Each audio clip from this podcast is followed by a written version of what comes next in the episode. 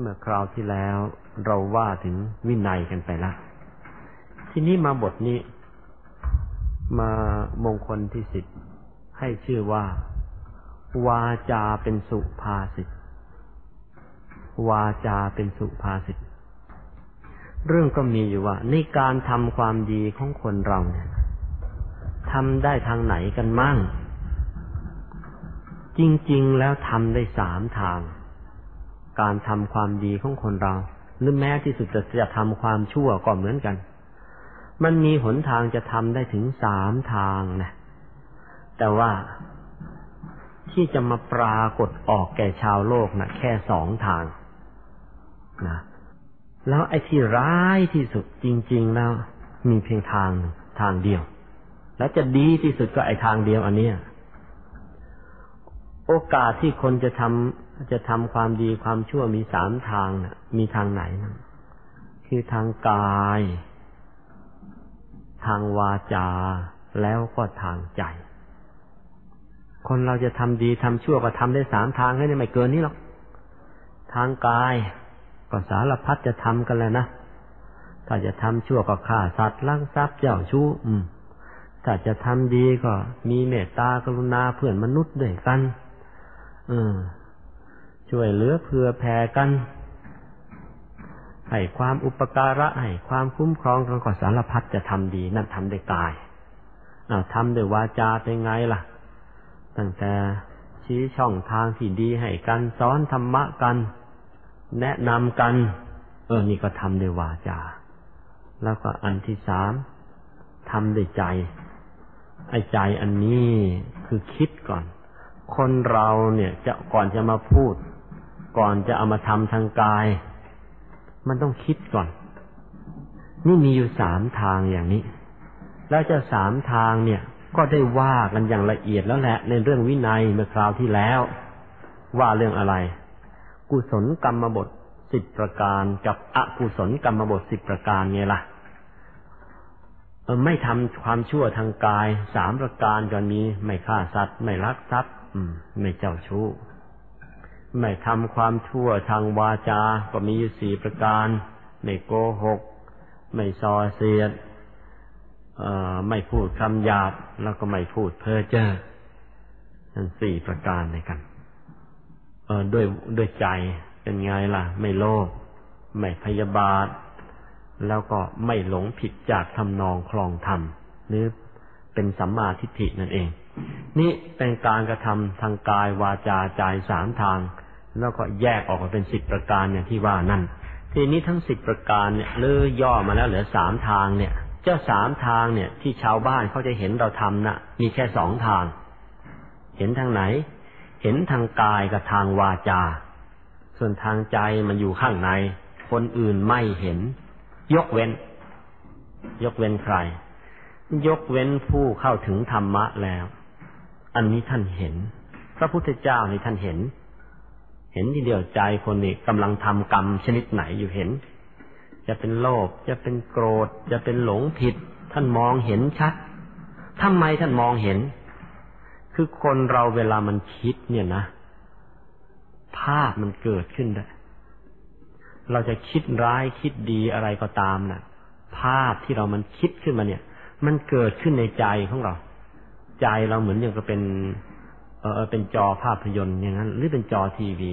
ภาพเนี่ย เวลาเราคิดมันจะเกิดขึ้นเลย คิดจะฆ่าคนในภาพจะฆ่าคนนี่มันปรากฏขึ้นมา จะฆ่าคนไหนหน้าคนนั้นปรากฏ แล้วตัวเราเองก็ปรากฏทำท่าฆ่าทำท่าแกงลงไปเสร็จ หรือคิดจะทำความดีจะช่วยเหลือสงเคราะห์ใครอนุเคราะห์ใคร ภาพอันนั้นก็ปรากฏทางใจขึ้นมาทันทีอีกเหมือนกัน หรือจะสร้างบ้าน อืจะสร้างวัด พอนึกจะสร้างวัดไอ้ภาพวัดมันก็เกิดขึ้นในใจ แล้วเราจะสร้างอันนั้น อันนี้แยกแยะขึ้นมายังไง ภาพมันเกิด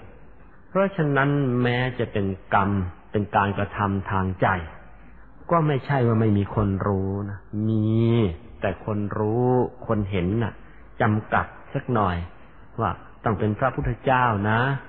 หรือถ้าไม่ใช่พระพุทธเจ้าย่อนไม่ก็เป็นพระอรหันต์นะ หรือย่อนลงมาอีก ผู้เข้าถึงธรรมกายแล้วก็มีความชำนาญแล้วเอาพวกนี้เห็นหรือย่อนลงมาอีกพวกฤาษีชีไพรที่ได้ฌานพวกนี้เห็นอีกเหมือนกัน ส่วนว่าจะเห็นชัดไม่ชัด ลึกซึ้งไม่ลึกซึ้งขนาดไหนเอาก็แล้วแต่ละ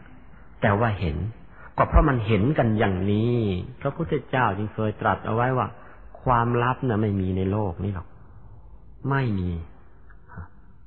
ความลับไม่มีในโลก แล้วก็ พอฝึกสมาธิมากเข้าก็เจออีกว่า แม้ไอ้เจ้าตัวของเรากายเนื้อของเราเนี่ย มันจะพยายามเก็บเป็นความเก็บเรื่องน้นเรื่องนี้เป็นความลับเท่าไหร่ก็ตาม แต่ว่าไอ้เจ้ากายเอ่อกายมนุษย์ละเอียดเจ้ากายทิพย์ของเราเนี่ยคิริโอตปะมันสูงมันไม่มีความลับ ไม่มีความลับ เพราะฉะนั้นเมื่อสมัยหลวงพ่อวัดปากน้ำมีชีวิตอยู่ หลวงพ่อวัดปากน้ำเนี่ย เวลาท่านต้องการ ทราบเรื่องอะไรที่มันแน่แน่แทนที่จะถามไอ้เจ้าคนคนนั้นน่ะท่านไปถามหรอกท่านไปถามกายมนุษย์ละเอียดมัน ถามกายทิพย์ของมัน เพราะกายมนุษย์ละเอียดกายทิพย์กายที่อยู่ข้างในนี่ไอ้กิเลสมันน้อย ถามอะไรมันบอกหมดแหละไม่มีความลับเลยเชียวฮะ นี่มันเป็นอย่างนี้ หรือแม้ที่สุดไม่ถามมัน มองเข้าไปในศูนย์กลางกายมันนั่นแหละ ฝึกชำนาญมากเข้ามากเข้า มองเข้าในศูนย์กลางกายของมันนั่นแหละเห็นเป็นภาพชัดเลยว่ามันคิดอะไรอยู่ ที่เรียกกันว่ารู้วาระจิตนี่วิชาอย่างนี้ ก็มีสอนในพระพุทธศาสนาอยู่เหมือนกัน ก็เป็นอันว่าคนเราเนี่ยจะทำความดีความชั่วก็ได้สามทางทางกายทางวาจาทางใจไอ้ทางใจแล้วก็คนทั่วไปมองไม่เห็น เห็นแต่ทางกายกับทางวาจา แต่ว่าที่ว่าคนทั่วไปไม่เห็นน่ะ ก็ไม่ใช่หมายความว่าเป็นความลับ เพราะว่าผู้มีธรรมะนะ่ะเขาเห็นมันก็เลยไม่เป็นความลับอีกเหมือนกันในเรื่องใจแล้วนะทีนี้ทางกายทางวาจาที่ทำเปิดเผยให้ชาวโลกออกมาเห็นเนี่ย ปรากฏว่า ถ้าจะว่ากันไปแล้ว การทำความดีทางกายกับทางวาจาเนี่ยขอบเขตของการทำความดีทางวาจาเนี่ย กลับมีมากเหลือเกิน มากจนไม่รู้จะคำนวณยังไง มากกว่าทางกายเยอะ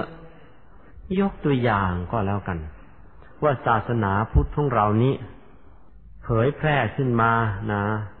อะไรทำให้ประชาชนทราบซึ้งมาได้ทุกวันนี้ เผยแพร่มาจนเป็นศาสนาที่เป็นอมตะอยู่ จนกระทั่งทุกวันนี้ มาด้วยอำนาจของอะไร มาด้วยมาได้ด้วยอำนาจของวาจานะขอบเขตของวาจานี่แทบจะไม่จำกัด น้องๆขอบเขตของใจทีเดียวทางกายเนี่ยมันยังจำกัดอยู่ ขอบเขตทางวาจานี่เอ่อถึงจะมีความจำกัดบ้าง ก็จำกัดน้อยกว่าทางกาย คือสามารถทำความดีได้เต็มเต็มที่กว่าทางกายเอ่อหรือถ้าจะไปหลงไปทำชั่วก็ทำชั่วได้มากกว่าทางกายเนี่ย ทางวาจานี่แหละ เห็นแค่ลมปากนี่แหละ แต่บทมันจะทำอะไรขึ้นมาแล้วก็ มันทำได้มากกว่าทางกายนะ ทีนี้เพราะว่าขอบเขตในการทำความดีทางวาจา หรือขอบเขตเออขอบเขตในการทำความชั่วทางวาจา มันมีมากเลือเกินนะมันถ้าจะใจไปถึงไหนก็วาจาถ้าจะไปได้ถึงนั่นใช่เพราะเหตุนี้เอง พระพุทธเจ้าจึงต้องแยกมงคลเนี้ยมงคลที่สิบ ว่าได้ศิลปะแห่งการพูดนะนะวาจาสุภาษิตเนี่ย ว่าที่จริงคือศิลปะแห่งการพูด หรือศิลปะแห่งการเอาวาจามาใช้ทำความดีเนี่ย แยกออกมากล่าวตั้งหากเลยนะไม่สามารถที่จะไปรวมกับอันอื่นได้เพราะมันเป็นเรื่องใหญ่ใหญ่จริง ๆ ที่นี้ปู่ย่าตายายเนี่ย เพราะความที่ท่านสังเกตมามากว่าวาจาเนี่ย ขอบเขตของการทำความดีทางวาจา หรือการทำชั่วทางวาจามันได้ได้มากมายมหาศาลเนี่ย เริ่มต้นเชื่อตั้งแต่เด็กๆเนี่ย ถ้าใครได้ใกล้ชิดกับผู้ใหญ่ ผู้ใหญ่จะอบรมกันมาแต่เล็กเชียวบางท่านไม่ค่อยคุ้นกับผู้ใหญ่ อาจจะไม่ค่อยได้ยินก็เอาลองฟังดู โบราณนะท่านว่าอย่างนี้ ท่านบอกว่า เออเออเวลาส่องกระจกนะ่ะ อย่าไปส่องเปล่าๆนะ ไปส่องดูความหล่อความสวยมันก็แค่นั้นแหละ ไม่ช้ามันก็แก่ เหนียงยานคอยาว หนังเหี่ยวกันไปตามๆกัน แต่ว่าถ้าส่องกระจกแล้วให้ดูอย่างนี้ โดยเฉพาะให้ดูที่หน้าเนี่ยให้ชัดๆว่า ให้สังเกตดูว่า บนไม่น่าคนเนี่ยนะ ตาเนี่ย อวัยวะอันแรกคือตาที่เราใช้ดูภาพในกระจกนั่นแหละ ตาของเราเนี่ย มีหน้าที่ดูเพียงอย่างเดียวนะ เอาไปชิมอาหารก็ไม่ได้ จะเอาไปฟังเสียงก็ไม่ได้ ได้จะดูอย่างเดียวละ ตามีหน้าที่ดูอย่างเดียว ธรรมชาติ อุตสาห์สร้างสรรค์มาให้ถึงสองตาเนี่ยให้มาสองตานะดูซะให้พอใช่หูมีหน้าที่ฟังอย่างเดียวเหมือนกัน เอาไปกินข้าวก็ไม่ได้ เอาไปดูอะไรก็ไม่ได้ หูน่ะ ธรรมชาติก็อุตส่าห์ให้มาถึงสองหู จมูกมีหน้าที่หายใจอย่างเดียว ไปแทนอะไรก็ไม่ได้ หายใจอย่างเดียวเนี่ยนะยังอุตส่าห์ให้มาถึงสองรู แต่ว่าเจ้ากรรมจริง ๆ ปาก มีหน้าที่ถึงสองอย่าง คือทั้งกินด้วยทั้งพูดด้วย แต่ว่าธรรมชาติให้มาปากเดียวแหละ ขนาดให้มาปากเดียวยังทำไม่ค่อยจะพอกินเลย ถ้าให้มาสองปากละโจรทั้งชาติสงสัยธรรมชาติให้มาปากเดียว แต่ว่ามีงานให้ทำอยู่สองสองอันใหญ่ ๆ คือให้ให้ใช้สำหรับการสื่อสารการพูดอือันที่สองให้มาสำหรับการเอาสเสบียงเข้าไปเลี้ยงตัวคือการกิน ให้มันสองอย่างอย่างนี้ มีงานนะให้ถึงสองอย่าง แต่สร้างอวัยวะคือปากนะให้เพียงปากเดียว แสดงว่าธรรมชาติเนี่ยบีบบังคับเราว่าเออ กินก็ให้พอควรนะ อย่าตะกระตะกรามนัก เดี๋ยวจะตายเสีย หรือพูด พูดให้พอสมควรนะ ระมัดระวังให้ดีนะไม่งั้นโอดทภัยนะไอการที่จะระวังแล้วเลือก เอาเอาปากมาใช้สื่อสารใช้พูดแต่เรื่องดีๆ เนี่ย พระพุทธเจ้าเรียกว่าอวาจาสุภาษิตเพราะฉะนั้นข้อแรกที่เราควรจะรู้ข้อที่หนึ่งทีเดียวก็คือคำแปลซะก่อนอวาจาที่เป็นสุภาษิตนั้นเป็นยังไงคำว่าสุละมันก็แปลว่าดีคำว่าภาสิตะ มันก็มาจากคาว่าภาษานั่นแหละ นะ ภาษาภาษาก็มาเป็นภาสิตเออภาสิตะ ก็แปลว่า เออพูดแล้ว เพราะฉะนั้นสุภาสิตะคือคำพูดที่พูดไว้ดีแล้ววาจาสุภาษิตท่านจะแปลก็แปลว่าคำพูดที่พูดดีแล้ว เพราะฉะนั้นโดยความหมาย โดยความหมายนะข้อที่สองความหมายของสุภาษิตของวาจาสุภาษิตเนี่ย มันหมายถึงคำพูด ที่ได้กลั่นด้วย แล้วได้กรองด้วยนะกลั่นแล้วนะกลั่นแล้ว กรองแล้ว กรองด้วยอะไร กลั่นด้วยอะไร กลั่นแล้วกรองแล้วด้วยใจอย่างดีเชียวแล้วจึงเปล่งเป็นเสียงออกมา เป็นคำพูดออกมา เพราะฉะนั้นวาจาสุภาษิตนี่จึงไม่ใช่ วาจาชนิด ดีเพียงนิดนิดหน่อยหน่อยมันทั้งกลั่นมันทั้งกรองมาเนี่ย เพราะฉะนั้นมันต้องดีหลาย ๆ ชั้นทีเดียวนะดีในทุกแง่ ดีในทุกมุม ดีไม่มีทิฏฐิแล้วจึงจะเรียกว่า วาจาสุภาษิตก่อนที่จะพูดลักษณะของวาจาสุภาษิตว่ามันเป็นยังไงเนี่ย เราก็เลยต้องมาดูกันว่า เออ แล้วลักษณะวาจาของคนทั่วไปทั้งหลายในโลกเนี่ยมันเป็นยังไง ก็มาถึงหัวข้อที่สามว่า ลักษณะหรือว่าองค์ประกอบของคำพูดของคนทั้งหลายในโลกนี้ ถ้าเราจะแบ่งองค์ประกอบคำพูดของคนทั้งหลายในโลกเนี้ยเราจะสามารถแบ่งได้เป็นองค์ประกอบใหญ่ ๆ อยู่สามด้วยกัน ที่เราจะมองทะลุเข้าไปให้เห็นให้ให้เห็นเนื้อหาสาระของคำพูดเนี่ย ของคนเราเนี่ยเออมันมีองค์ประกอบอยู่สามส่วนใหญ่ ๆ อย่างที่หนึ่งคือเจตนาในการพูดของคนเรานะคนเราเวลาพูดมันก็ต้องมีเจตนาตั้งใจว่าจะให้มันเป็นยังไงล่ะเออคำว่าเจตนาของผู้พูดเนี่ย มันหมายถึงว่า เออ คนที่พูดเนี่ยเขาพูด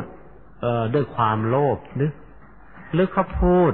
ด้วยความโกรธหรือความพยาบาทหรือ หรือเขาจะพูดด้วยความหลง เช่น อิจฉาริษยาหรือเขาพูดด้วย มีเจตนาอย่างไรถ้าเจตเอ่อเอ่อมันก็มี หรืออันที่ว่ามันนั้น พูดด้วยเจตนาเนี่ยอาศัยความโลภอยากจะได้ของเขาแหละก็เลยพูดมาเพราะโกรธเพราะพยาบาทมุ่งมาดร้ายเขาแหละก็เลยพูดออกมา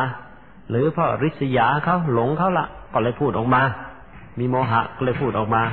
นั่นเป็นในแง่ของฝ่ายเลวฝ่ายชั่ว ถ้าฝ่ายดีก็ เออ ที่พูดออกมาเนี่ย มีเจตนาอย่างไง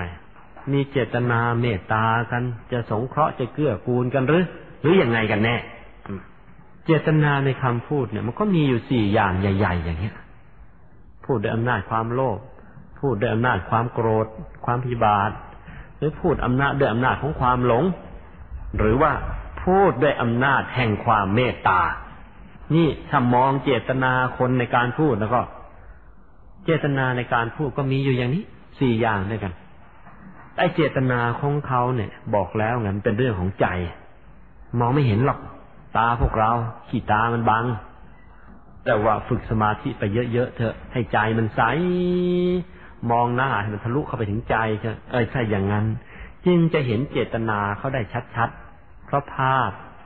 แห่งความเจตนาเขามันปรากฏอยู่ที่ใจของเขานั่นแหละ อันที่สอง นะองค์ประกอบอันที่สองของคำพูดของคนทั้งหลายในโลกนี้ คือชนิดของคำที่พูดออกมา เมื่อกี้นะเจตนา อันที่สองชนิดของคำหรือว่าลักษณะของคำที่เขาพูดออกมา ที่เปล่งออกมาเป็นเสียงเนี่ย มันมีอยู่หกลักษณะใหญ่ๆด้วยกันนะคำที่คนมันพูดมาจากปาก มันมีละหกลักษณะใหญ่ๆในกันชนิดของคำเนี่ย เป็นไงน่ะ คือจริงหรือเท็จนี่คู่หนึ่งไอ้ที่มันพูดมา จริงหรือว่าเท็จนี่คู่หนึ่งละสองอย่างแล้วนะอันที่สองสุภาพหรือว่าหยาบมันสุภาพมันอ่อนหวาน หรือมันหยาบคายฟังไม่ได้ใช่หรืออันที่คู่ที่สามมันเป็นประโยชน์หรือว่ามันเพ้อเจ้อ เพ้อเจอมาในเรื่องในราวหรือว่ามันเป็นประโยชน์เป็นเหตุเป็นผลเป็นอัดเป็นธรรมขึ้นมา มันอะไรแน่ นี่ลักษณะคำพูดของคนทั้งโลกก็มีอยู่แค่เนี้ยถ้าไม่จริงก็โกหกกันแล้วนะถ้าไม่สุภาพมันก็ยาไปละสุภาพก็สุภาพน้อยสุภาพมาก ถ้าสุภาพน้อยก็ก็กระยาบมากเออสุภาพมากก็ยาบน้อยอมันก็ไล่กันไปอย่างเงี้ย หรือว่า เออมันมีประโยชน์ไหม ถ้ามันมีประโยชน์มากมันก็ไม่เพ้อเจ้อเพราะประโยชน์เริ่มน้อยไอ้เพ้อเจ้อมันก็เริ่มเข้ามา ก็มีอยู่แค่นี้แหละคำพูดของคนทั้งโลก จะเป็นภาษาอะไรก็ตามทีเถอะจะภาษาจีนภาษาไทยภาษาแขกภาษาฝรั่งมีอยู่แค่นี้ นี่ลักษณะคำพูดของคน อันที่สามจังหวะในการพูดสำหรับคำว่าจังหวะในการพูดเนี่ย ไม่ใช่จังหวะช้าจังหวะเร็ว แต่หมายถึง มันพูดเอ่อเหมาะแก่เวลาไหมเหมาะแก่เวลาเหมาะแก่สถานที่ไหมที่เรียกเราเรียกกันว่า เออสมควรแก่กาละเทศะไหมแต่บางคนที่ไม่ควรจะพูด มันก็พูดไอ้จังหวะไม่ควรเออเวลาไม่ควรจะพูด มันก็จะพูด อืมอันมันก็มีอยู่แค่นี้ตกลงองค์ประกอบของคำพูดคนเราทั้งโลกเนี่ย มันก็มีจุดให้ดูอยู่สามจุดใหญ่ ๆ คือเจตนา แล้วก็ลักษณะหรือชนิดของคำที่พูดออกมา แล้วก็จังหวะในการพูดนั่นคือกาละเทศะในการพูด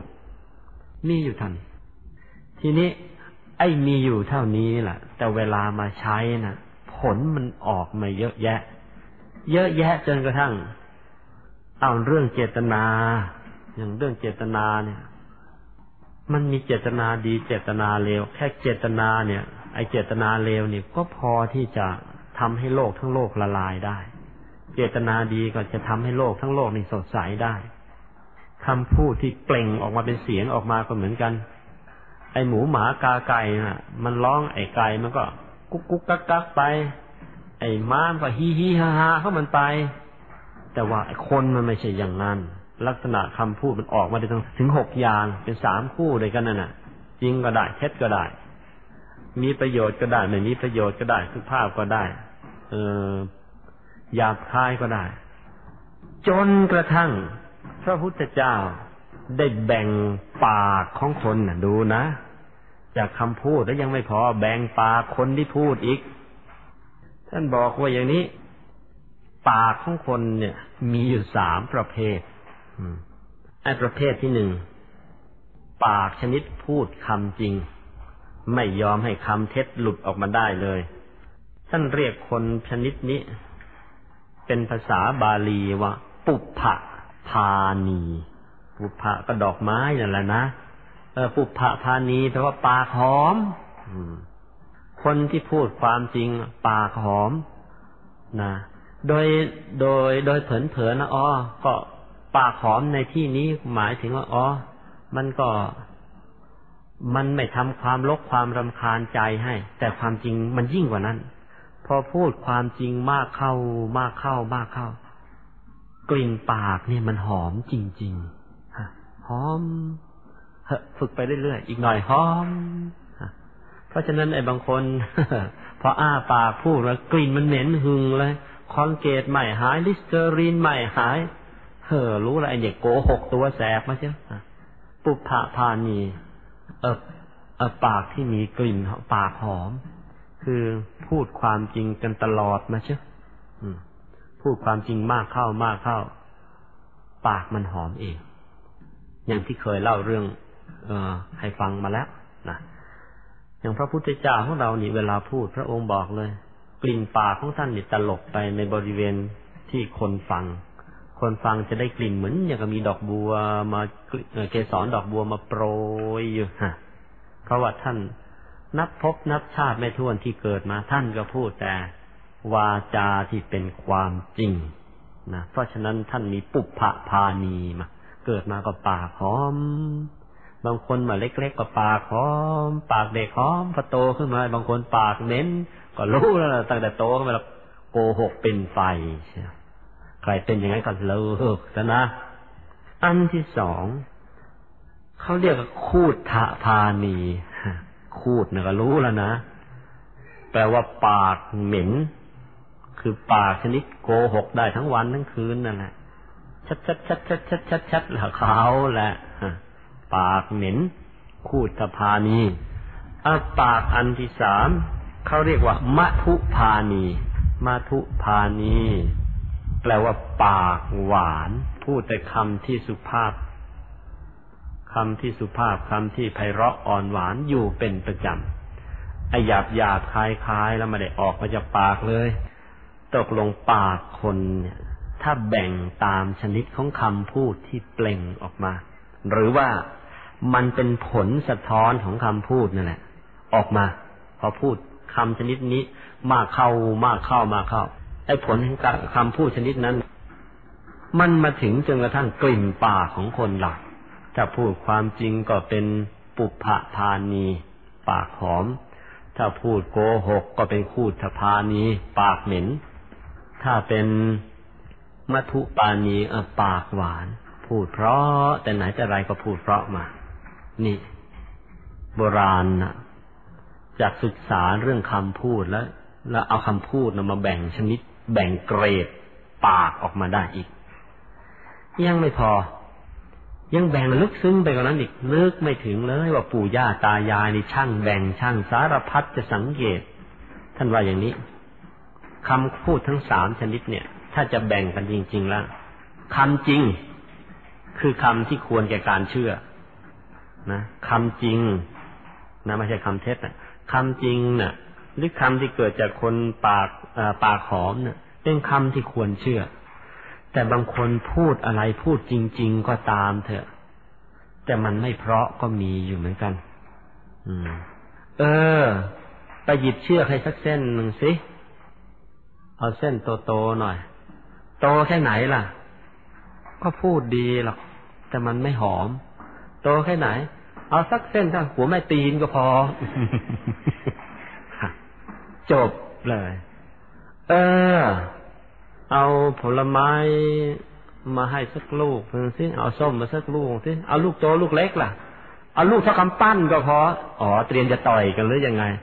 มันก็ไม่ค่อยถูก เดินเบาๆนะคุณ อย่าไปลงซ่อน มันกระเทือนชาวบ้านชาวเออพอได้ เดินค่อยๆหน่อยสิเว้ยตีก็คือปังปัง มันก็จริงหรอกแต่ว่ามันมันไม่รื่นหู เพราะฉะนั้นคำจริงมีค่าสำหรับควรเชื่อ แต่บางทีมันไม่น่าฟัง ท่านเลยบอกต่อคำจริง บวกบวกกับสุภาพ ท่านบอกทั้งควรเชื่อ แล้วก็ควรฟัง ควรเชื่อเลยนะ แล้วก็ควรฟังเลยนะจริงบวกกับสุภาพ นะทั้งควรเชื่อ ทั้งควรฟัง ถ้าจริงด้วย สุภาพด้วย แล้วก็มีประโยชน์คือเป็นอัดเป็นธรรมนะมีเนื้อหาสาระธรรมะอยู่พร้อมบริบูรณ์ อย่างนี้ก็เป็นได้ทั้งคำที่ควรเชื่อด้วย ควรฟังด้วย แล้วก็ควรบูชาอีกด้วยอดูนะ ปู่ย่าตายายแบ่งทิ้งเอาไว้ให้ ไม่มีในศาสนาไหนเขาแบ่งเอาไว้ให้อย่างนี้หรอก ก็มีแต่พุทธศาสนานั่นแหละ เพราะฉะนั้นให้รู้ค่าเอาไว้ด้วยนะแค่คำพูดเนี่ยยังต้องมาแบ่งกันนี้ แยกแยะกันอย่างนี้คำจริงควรแก่การเชื่อ ถ้าจริงด้วยสุภาพด้วย ทั้งควรเชื่อควรฟัง ถ้าจริงด้วยสุภาพด้วย แล้วก็มีประโยชน์เป็นอัดเป็นธรรมด้วย ถ้าอย่างนั้นควรเชื่อควรฟังแล้วก็ควรแก่การสรรเสริญด้วย นี่ มันบริบูรณ์อย่างนี้ ทีนี้พอเรารู้องค์ประกอบละองค์ประกอบของคำพูดของคนในโลกเนี่ยมันเป็นอย่างเนี้ยดูที่มีเจตนา เป็นตัวนำมีคำพูด เป็นตัวแสดง แล้วก็มีกาละเทศะหรือมีจังหวะ เอ่อ เป็นตัวประกอบนะที่นี้ จากองค์ประกอบทั้งสามประการเนี่ย พระพุทธเจ้าก็ชี้ลงมาเลยว่าวาจาที่เป็นสุภาษิตคือวาจาที่มีค่าสูงสุด วาจาที่เป็นศิลปะสูงสุด วาจาที่เป็นทางเกิดแห่งความดีสูงสุดนะ่ะ ก็เลยมีองค์ประกอบอยู่ห้าประการดังต่อไปนี้นะจากลักษณะคำพูดของคนในโลกเนี่ยทำให้เราเห็นได้ชัดออกมาเลยว่า อ๋อไอ้วาจาที่จะเป็นสุภาษิตได้นะมันต้องดีถึงห้าชั้นในกัน ดีห้าชั้นดูยังไง คืออันที่หนึ่ง ถ้าจะดูคำพูดของเราเอง นะวิธีดูสุภาคำสุภาษิตถ้าเป็นคำพูดของเราเองเนี่ยดูไง อันที่หนึ่งนะเราพูดด้วยจิตเมตตาหรือเปล่านะเจตนาเลย เจตนาของเราเนี่ยที่พูดเนี่ยเมตตาเขาหรือเปล่าเนี่ย ถ้าพูดด้วยจิตที่ไม่มีเมตตาประกอบ ยังคำพูดของเรายังไม่เป็นสุภาษิตนะยังใช้ไม่ได้ นี่เจตนามันบอก อันที่สองอันที่สองคำพูดที่เราพูดนะจริงไหมจริงไหมเนี่ย มีความเมตตาเขาอยากจะให้ดีหรอกแต่ว่าไปโกหกให้เขาทำความดี เอ หลุดละ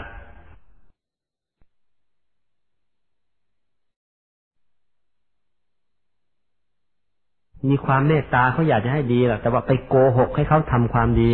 เอ หลุดละ เป็นเป็นสุภาษิตไม่ได้ละนะเพราะฉะนั้นมาข้อที่สองเนี่ย ต้องเป็นคำพูดที่จริงเลยนะ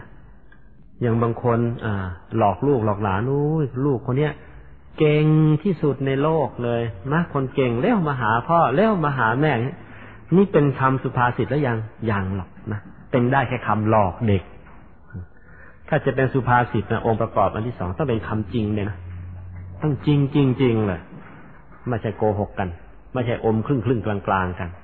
อันที่สามต้องเป็นคำสุภาพเลยนะถ้าไม่สุภาพยังยังเป็นคำสุภาษิตไม่ได้ อันที่สี่อันที่สี่เป็นถ้อยคำที่เป็นประโยชน์หรือเปล่า หรือพูดลอยลอยลมลมแรงแรงไปอย่างนั้น ถ้า เป็นค่อยคำที่เกิดประโยชน์คำว่าเกิดประโยชน์ในที่นี้เนี่ย หมายถึงอย่างนี้ คือวงมันกว้างหน่อยคำว่าเกิดประโยชน์ในที่เนี้ยเออทำให้ใจทั้งผู้พูด ผู้ฟังเนี่ยมันพองใสขึ้นมาไหมอ่า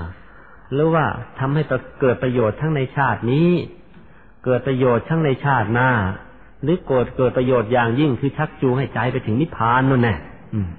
คำว่าประโยชน์ที่เป็นนี้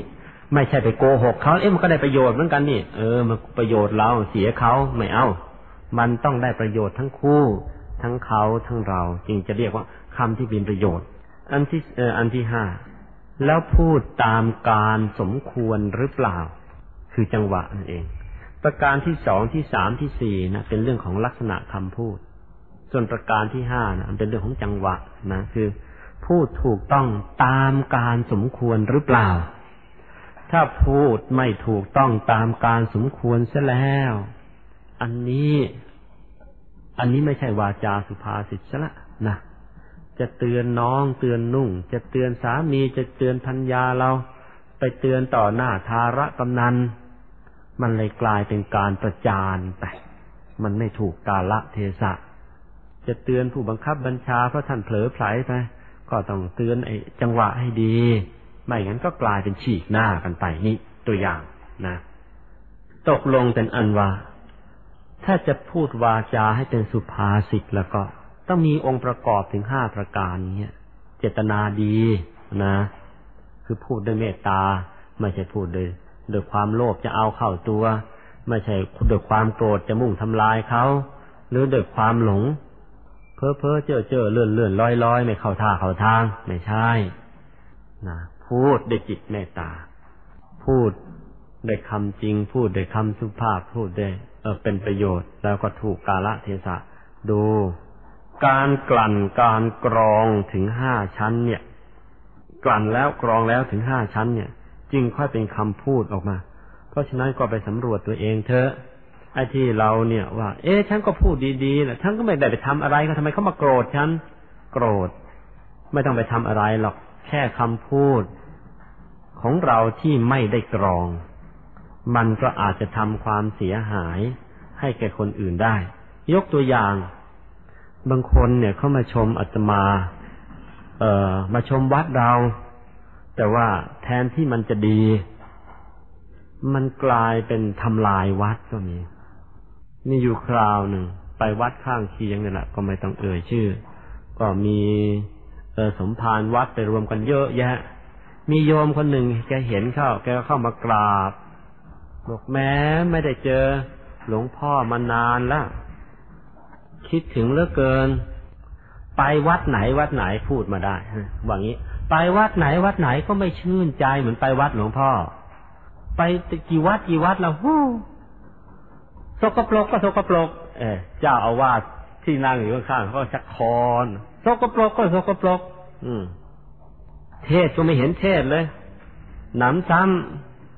ำมีลูกทุ่งลูกกรุงมียี่เกิงยี่เกแล้วให้กลุ่มกลาดหมด หมาในขี้ล่าเต็มวัดเลย เออก็แกก็สารพัดจะบรรยายของแกไป แกต้องการจะชมว่าเราดี แต่ว่าในเวลาเดียวกัน เท่ากับดาข้างๆเขาหมด ก็เลยไอ้แทนที่เราจะสบายใจเราต้องพยายามทำตัวรีบเลยอึดอึดอัดอัดหาเรื่องชวนคุยไปเรื่องอื่นส่งไปเลยไม่อย่างนั้นแล้วเดี๋ยวจะโดนคอมเมนต์เอานี่เป็นตัวอย่าง ไอ้คำพูดที่มันไม่ถูกกาละเทศะ มันแย่อย่างนี้ เอาภัยมาโยนให้แท้ๆเลย เพราะฉะนั้นพวกเราเองก็ระวังด้วย อีกคราวหนึ่งอันนั้นไม่ได้พูด แต่ว่ามันยิ่งกว่าพูดหนักเข้าไปอีก ก็ไปมีพระผู้ใหญ่จำนวนมากประชุมกัน เราในฐานะเป็นพระเด็กๆก็ไปตามไปรับใช้ท่าน พระผู้ใหญ่เดินมาเป็นขบวน แก้ก็ไม่ไหวแก้ก็ไม่กราบ พอมาถึงอาตมาเขาแกกราบ ไม่รู้จะทำไง กราบแล้วก็ต้องหยุดด้วย พระผู้ใหญ่ที่กำลังเอที่กำลังเดินมาตามมาข้างหลังก็อีกตั้งหลายองค์เขาก็เลยต้องหยุดตาม เอ ไม่สบายใจเลย ไม่รู้ท่านมองยังไงก็ไม่รู้ ท่านอยู่ข้างหลังมองไม่เห็นไอ้อะไรที่มันไม่ถูกจังหวะจะโคนอย่างนี้นะ่ะ มันก่ออันตรายได้เยอะ เพราะฉะนั้นต้องระวังกันมาก ๆหน่อยนะทีนี้พอเรารู้แล้วว่าวาจาสุภาษิตเนี่ยมันเป็นยังไงล่ะ ก็ต้องมาดูกันอีก นะว่า คือคนในโลกเนี่ยเขาจะว่าอย่างนี้ ขันน้ำกับพานรองนะ่ะ มันต้องพอสมกันนะขันน้ำพานรองต้องผสมกัน อะไรมันไม่พอสมพอเหมาะกันแล้วก็ มันไปได้กันไม่ได้หรอกไอ้คำพูดที่เพราะเพราะก็เหมือนกัน มันก็ต้องให้เหมาะกับคนด้วยนะก็เลยมาถึงหัวข้อที่ห้าว่า ลักษณะของคน ที่จะฟังคำสุภาษิตรู้เรื่องนะใคร ไม่ใช่ว่าต่อไปนี้ ฉันจะพูดคำที่เป็นสุภาษิตที่มันรุ่ยไปกับทุกคนทุกคนมันก็ไม่ได้เหมือนกัน เพราะว่าถ้าไปพูดกับบางคนเขาดีไม่ดี เขาจะไล่เปิดเอานะ เพราะเขาไม่รู้เรื่อง อุตสาพูดซะเพราะเลยเขาบอกหนอยนี่ยานี่มาดัดจริตอ้าวแล้วกันมันก็ต้องต้องระวังให้พอเหมาะพอสม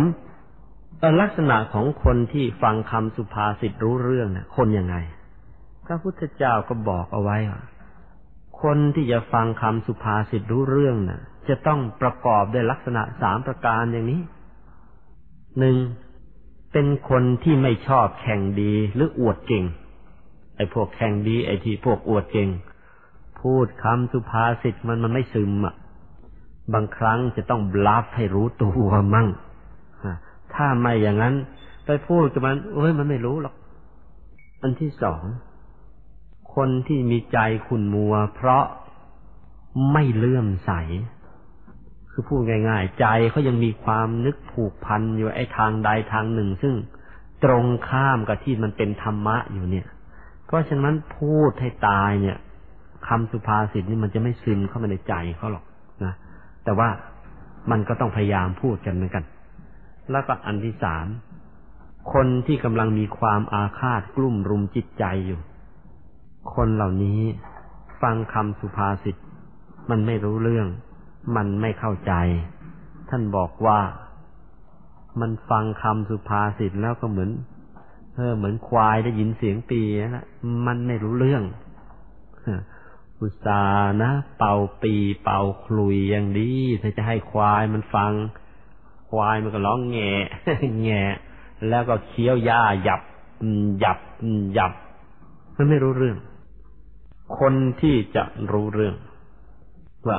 วาจาอันนี้เนี่ย มันดีมันมีค่ามันอย่างนั้นอย่างนี้เนี่ย เออ จะต้องคนที่มีองค์ประกอบสามประการที่ว่านั้น ถ้าใจของเขา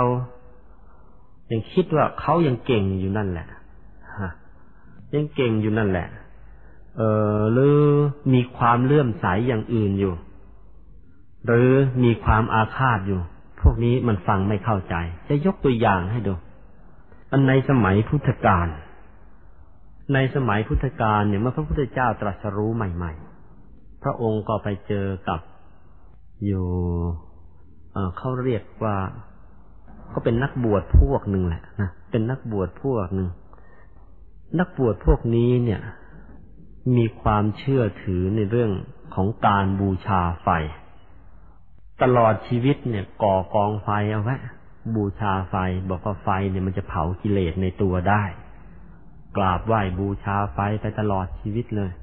แล้วคิดว่า เนี่ยเป็นวิธีที่ถูกแล้ว แล้วก็หลงตัวเองว่าตัวเองเนี่ย เป็นพระอรหันต์พระพุทธเจ้าก็ไปหวังจะไปโปรดในชดินพวกเนี้ย พอเห็นพระพุทธเจ้าแล้วแม้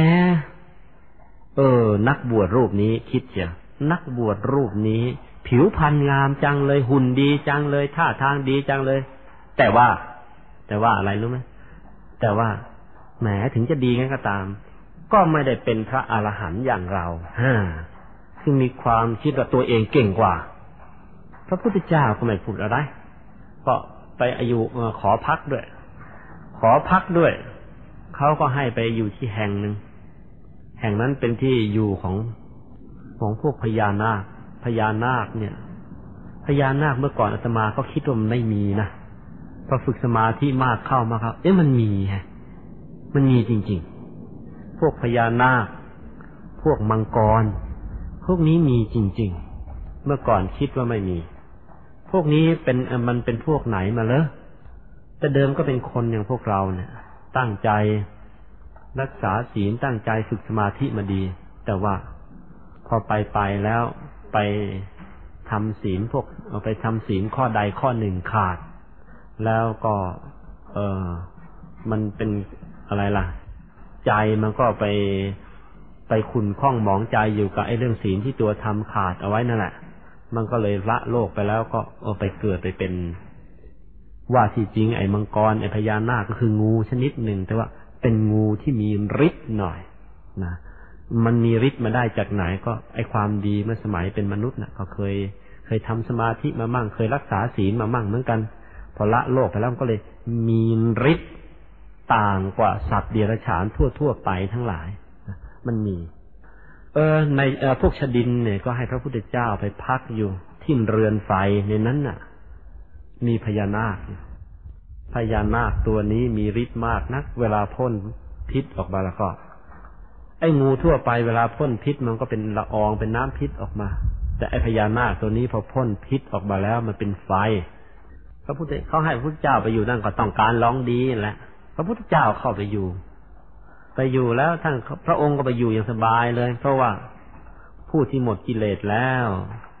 จะเป็นพญานาคจะเป็นงูจะเป็นมังกรที่มาทำอะไรได้ นอกจากทำอะไรไม่ได้พระองค์กับจับไอ้พญานาคนั่นแหละ ตัวโตๆนะจับมันเข้าด้วยอำนาจบุญที่พระองค์สะสมมาดีไอ้เจ้าพญานาคนะขดเหลือตัวนิดนะพระองค์ก็จับใส่บาตรชิด อืมพ่นมาที่นี่ไม่มีไฟแล้วงวดนี้ เป็นยังยังกับงูเขียวสักตัวงั้นน่ะ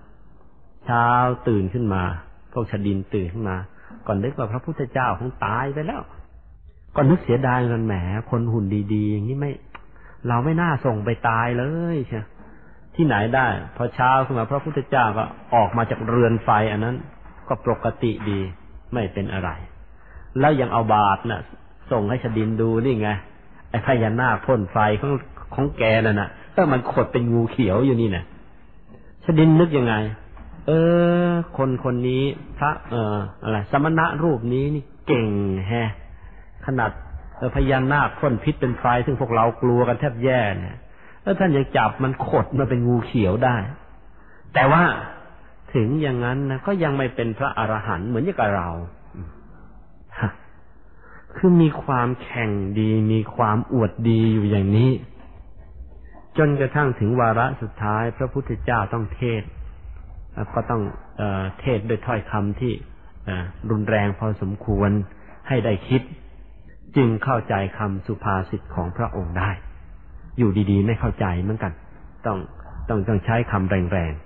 ๆ หรือในสมัยพุทธกาลมีอยู่คนหนึ่ง ชื่อในชัมภูกะ พบในอดีตเนี่ย ได้กล่าวคำหยาบไว้กับพระอรหันต์คือพบในอดีตในชัมพูกะคนนี้ เคยเป็นพระภิกษุมาก่อนเหมือนกัน ในศาสนาพระพุทธเจ้าองค์ก่อนนั้น อยู่ต่อมาวันหนึ่ง มีพระอรหันต์รูปหนึ่ง แวะมาอยู่ที่วัดเดียวกันในชัมพูกะ เนื่องจากพระอรหันต์มีความสำรวม มีกิริยามารยาทดี มีคุณธรรมสูงชาวบ้านก็ไปเคารพ พระอรหันต์องค์นั้น ในชัมพูกะเลยอิจฉา คิดจะเบียดเบียนพระอรหันต์ในว่าอย่างนี้ อืม ท่านเมื่อหลอกลวงชาวบ้านเขากินแถวนี้นี่ ไปไปเถอะไป ไออาหารที่ได้มาจากการหลอกลวงอะ เออ กินอุจจาระดีกว่า ไปแกล้งว่าพระอรหันต์อย่างนี้พระอรหันต์ท่านได้ยินเขาทั้งนั้นน่ะ ท่านไม่ได้กลัวในชัมพูกะ แต่ท่านสงสารในชุมชัมพูกะ ตายจริงในชัมพูกะมาว่าเราอย่างนี้เพื่อพบต่อไปเดี๋ยวตกนรกแย่ พระอรหันต์นั้นเลยรีบไปจากวัดนั้น ในชัมพูกะแกก็ก็ภูมิใจนะพระภิกษุรูปนั้นก็ภูมิใจ ละโลกไปแล้วด้วยคันการที่กล่าวคำร้ายกับพระอรหันต์ละโลกไปแล้วตกนรกแทบแย่ เพราะเกิดมาเป็นคนกี่ชาติกี่ชาติก็ตาม ไม่กินข้าว ชอบกินอุจจาระแทน มาชาติสุดท้ายในสมัยพุทธกาลตั้งแต่เล็กมาเลย ตอนยังยังแบเบาะนะก็กินนม พอเริ่มจะเคี้ยวอาหารกินได้ ไม่กินอาหาร พ่อแม่เผลอไม่ได้ไปล้วงในส้วมมากินกินจนโต เออ แล้วก็พอพอโตขึ้นมาพ่อแม่ก็เลยรังเกียจแล้วก็อายเขาเลยไล่ออกไปจากบ้าน ก็เลยไปบวชไปบวชเป็นนักบวชนอกศาสนาอยู่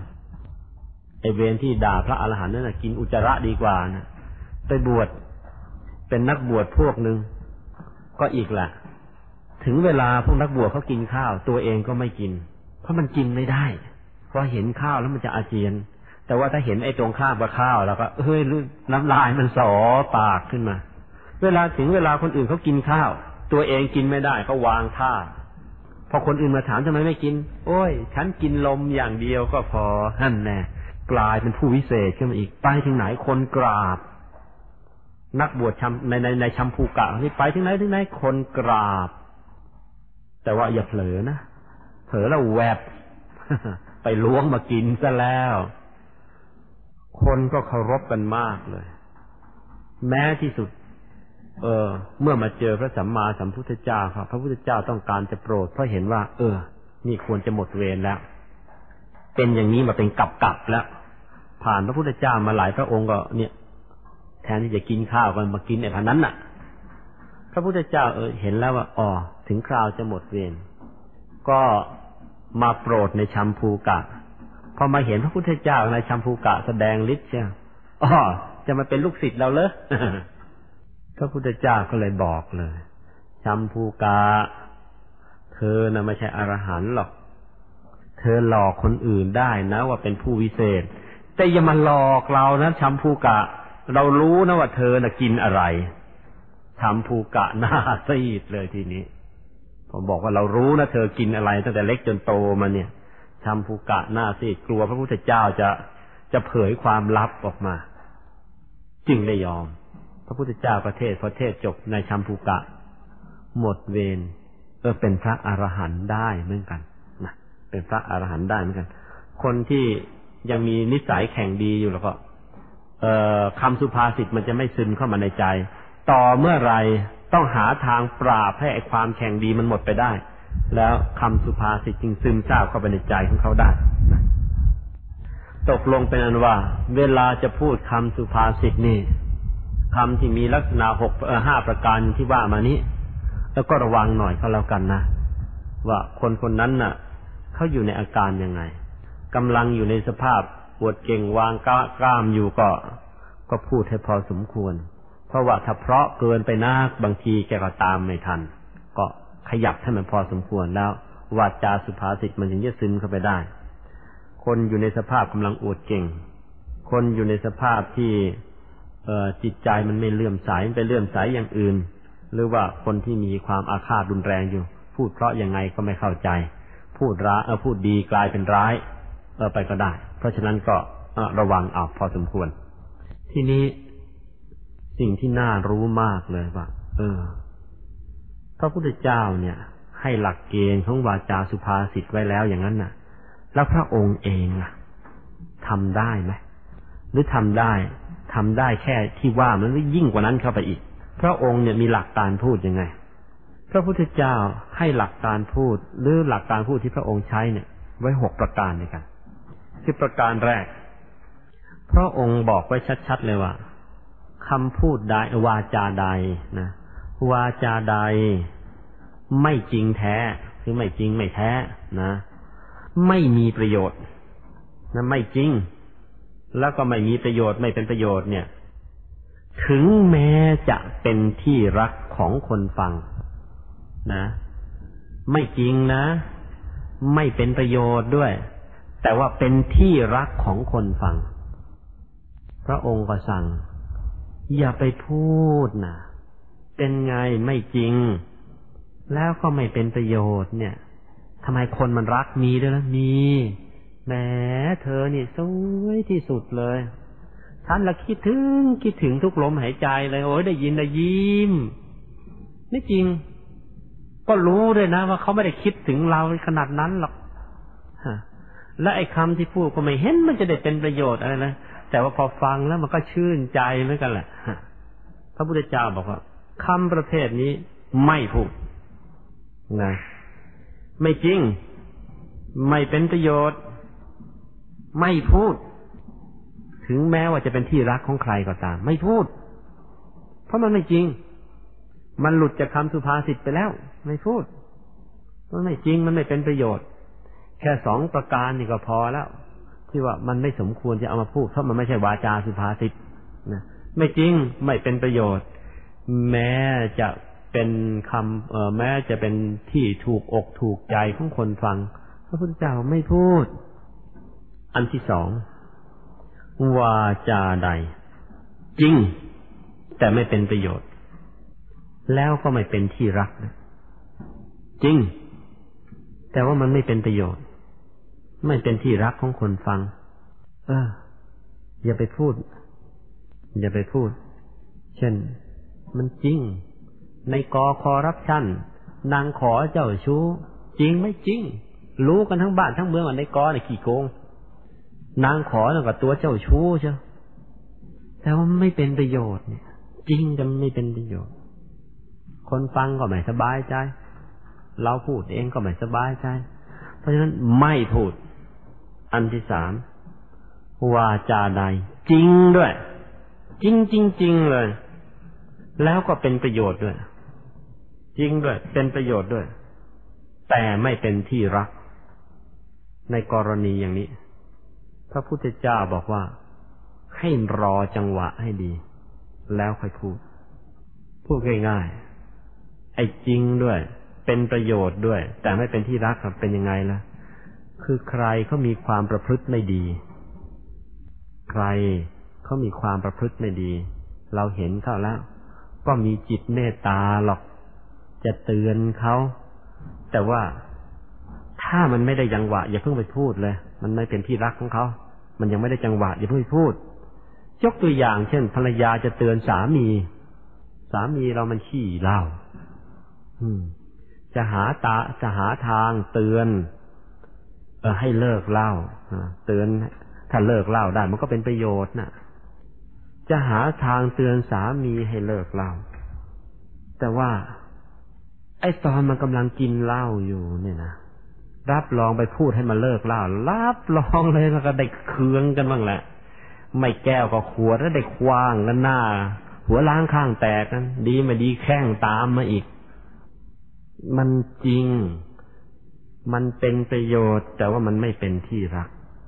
รอ รอจังหวะก่อน เออ รอจนทั้งเจ็บซะเจ็บสักทีนะแล้วก็ค่อยเตือนกัน รอจังหวะก็มีเรื่องสักทีให้ให้ได้คิด แล้วค่อยเตือนกัน หรือว่าให้มีเหตุอะไรสักอย่างหนึ่งพอที่เขาจะได้คิดขึ้นมาบ้างแล้ว แล้วเราย้ำเข้าไปอีกสักหน่อย มันถึงจะซึมเข้าไปในใจของเขาได้ เพราะฉะนั้นต้องรอจังหวะนะฝากไว้เลย พระพุทธเจ้าเนะ่ะ เวลาจะเตือนใครสักคนไม่ใช่ปุ๊บปั๊บเตือน โอ้ย รอจังหวะแล้วรอจังหวะอีก ได้จังหวะพัวเมื่อไหร่แล้วก็ทันทีเลย ถ้ายังไม่ได้จังหวะ พระองค์ก็ปล่อย ปล่อย ปล่อยไปก่อน แต่พอได้จังหวะแล้วก็พัวเลยไม่เอาไว้เรา เหมือนนักมวยแหละ เตรียมรับกำปั้นไว้อย่างดีใช่ได้จังหวะพัวนอกนับสิบไม่ลุกมันต้องอย่างนั้น ก็มาอันที่สี่วาจาใด ไม่จริงด้วย ไม่เป็นประโยชน์ด้วย จริงก็ไม่จริง ประโยชน์ก็ไม่เกิด แล้วก็ไม่เป็นที่รักเลยเพราะฉะนั้นก็ไม่พูดกันละอันที่ห้าจริงด้วยันที่ห้าจริง แต่ว่าไม่เป็นประโยชน์ แต่ก็เป็นที่รัก ก็ไม่กล่าวอีกเหมือนกัน อันที่หกจริงด้วย เป็นประโยชน์ด้วย พูดแล้วเขาก็รักด้วย เออค่อยมาพูดกันพระองค์ได้จังหวะแล้วก็พูดผางเลย พระองค์มีหลักการพูดของพระองค์อยู่อย่างนี้ เพราะฉะนั้นพุทธศาสนาจึงขยายไปไกล สี่สิบห้าพรรษาของพระองค์พระองค์พูดอยู่อย่างนี้ พุทธศาสนาจึงได้รุ่งเรืองในสมัยของพระองค์ รุ่งเรืองอย่างเร็วด้วย สาวกของพระองค์พระองค์ก็สั่งให้พูดอย่างนี้ แม้ปัจจุบัน ท่านก็สั่งให้พูดอย่างนี้แหละแต่ว่าพวกเราไม่ค่อยจะรู้กัน พวกเราส่วนมาก เวลาพูดมักจะเอาความชอบใจกันเป็นเกณฑ์นะพูดแล้วเดี๋ยวจะทำให้เขาสะเทือนใจงั้นไม่พูดละ เขาชอบยังไงแล้วก็พูดมาอย่างนั้นแหละจริงไม่จริงก็ยอมตะบันเข้าไปเถอะเดี๋ยวมันก็ยิ้มไม่ขัดคอยอตะบันมันก็ชอบเราเองแล้วว่า เราออกกันไปซะอย่างนั้น เพราะฉะนั้นเกิดกี่ชาติกี่ชาติ แม้ตัวเองในชาตินี้ ก็ถูกไม่ขัดคอโดนยอตะบันเข้าบ้ายอกันเป็นแถบๆไป เอาดีกันไม่ได้อีกเหมือนกัน ถึงคราวจะขัดมันก็ต้องขัดนะ ถึงคราวจะเออจะชมมันก็ต้องชม ไม่ใช่ขัดถึงคราวจะขัดไม่ขัดก็ไปยอก็ไปชมมันซะอีก เล่มก็หลงเลิดเปิดเปิง ออกนอกลู่นอกทางกัน บ้านเมือง ล่มจมกันไปหมดไหนเอาก็มาถึง หมวดนี้เนี่ย ความจริงแล้ว จะว่าเป็นหมวดสุภาษิตก็ไม่เชิง แต่ว่าจะเอาไปเข้าในมงคลชุดไหน ก็ไม่รู้จะเข้ากับชุดไหนดี ก็เลยขอ เอามันรวมอยู่ในเรื่องวาจาสุภาษิตด้วย ก็อยากจะตั้งหัวข้อว่าสิ่งที่ควรรู้เกี่ยวกับการพูดนะเรื่องแรกคือลักษณะทูตที่ดี อันนี้หมายถึงทูตสันติภาพนะ ลักษณะทูตสันติภาพที่ดีเลยเออซึ่งทำไมเอาเรื่องนี้มาพูด เพราะว่าเรื่องนี้ก็เป็นเรื่องเกี่ยวกับวาจาสุภาษิตเหมือนกัน เป็นเรื่องการนำวาจาสุภาษิตเนี่ย ไปใช้ ให้เกิดคุณประโยชน์เต็มที่ในแง่หนึ่งนะที่ไหนนี่จะมีการแตกแยกมีการแตกร้าว แตกแยกมากเข้า แตกร้าวมากเข้าเดี๋ยวมันก็ฆ่ากันบาปเต็มเมือง ถ้าเรามีโอกาสได้ไปเป็นทูตสันติทำให้มันเลิกแตกร้าวกันได้ ให้มันสามัคคีกันได้ มันก็เป็นบุญมหาศาล แต่ว่าคนที่จะมีลักษณะไปเป็นการเออไปเป็นทูต เชื่อมสัมพันธไมตรีให้ได้ดีอย่างนั้นนะ่ะ จะให้ได้บุญอย่างที่ว่ามาอย่างนั้นนะ่ะ พระพุทธเจ้าตรัสเอาไว้ว่า ต้องประกอบด้วยคุณลักษณะแปดประการเนี่ยกันนะแล้วจะได้ไปสร้างบุญใหญ่ๆ อย่างนี้มั่ง พระทูตสันติภาพนี่หากใครได้เป็น หากใครได้ทำเกิดอีกกี่ภพกี่ชาติเบื้องหน้านี้ จะมีญาติสนิทมิตรสหายมีพวกพ้องมีบริวารเท่าไหร่เท่าไหร่ มันไม่แตกกัน ก็ลองดูลักษณะการทูตลักษณะของทูตสันติภาพที่ดี มีอยู่แปดประการเลยกันที่อันที่หนึ่งต้องเป็นผู้ยอมรับฟังความคิดเห็นของผู้อื่น ต้องเป็นผู้ยอมรับฟังความคิดเห็นของผู้อื่น ไม่ด่วนปฏิเสธไอ้บางคน มันจะให้เขาฟังมันข้างเดียวละใครพูดมันไม่ฟังเท่านั้นน่ะ เฮ้ยแล้วใครเขาจะไปฟังมันล่ะ ก่อนอื่นก็หัดฟังเขามั่ง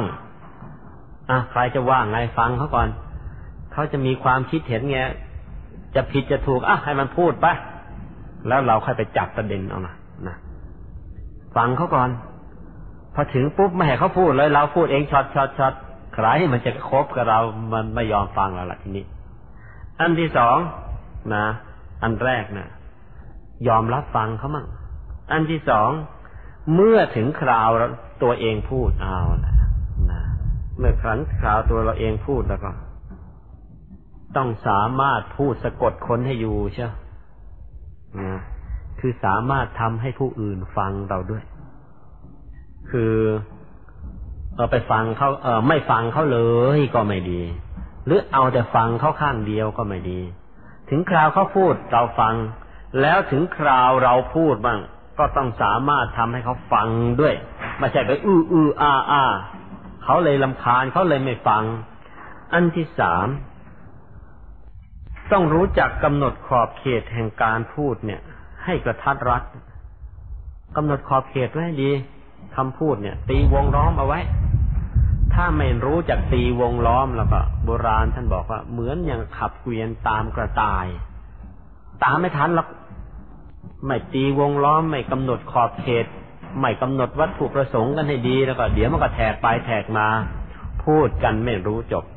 เจรจาความเมืองก็เจ็ดวันเจ็ดคืน พูดไปพูดมาเลย หันมาสงสัยเอ๊ะ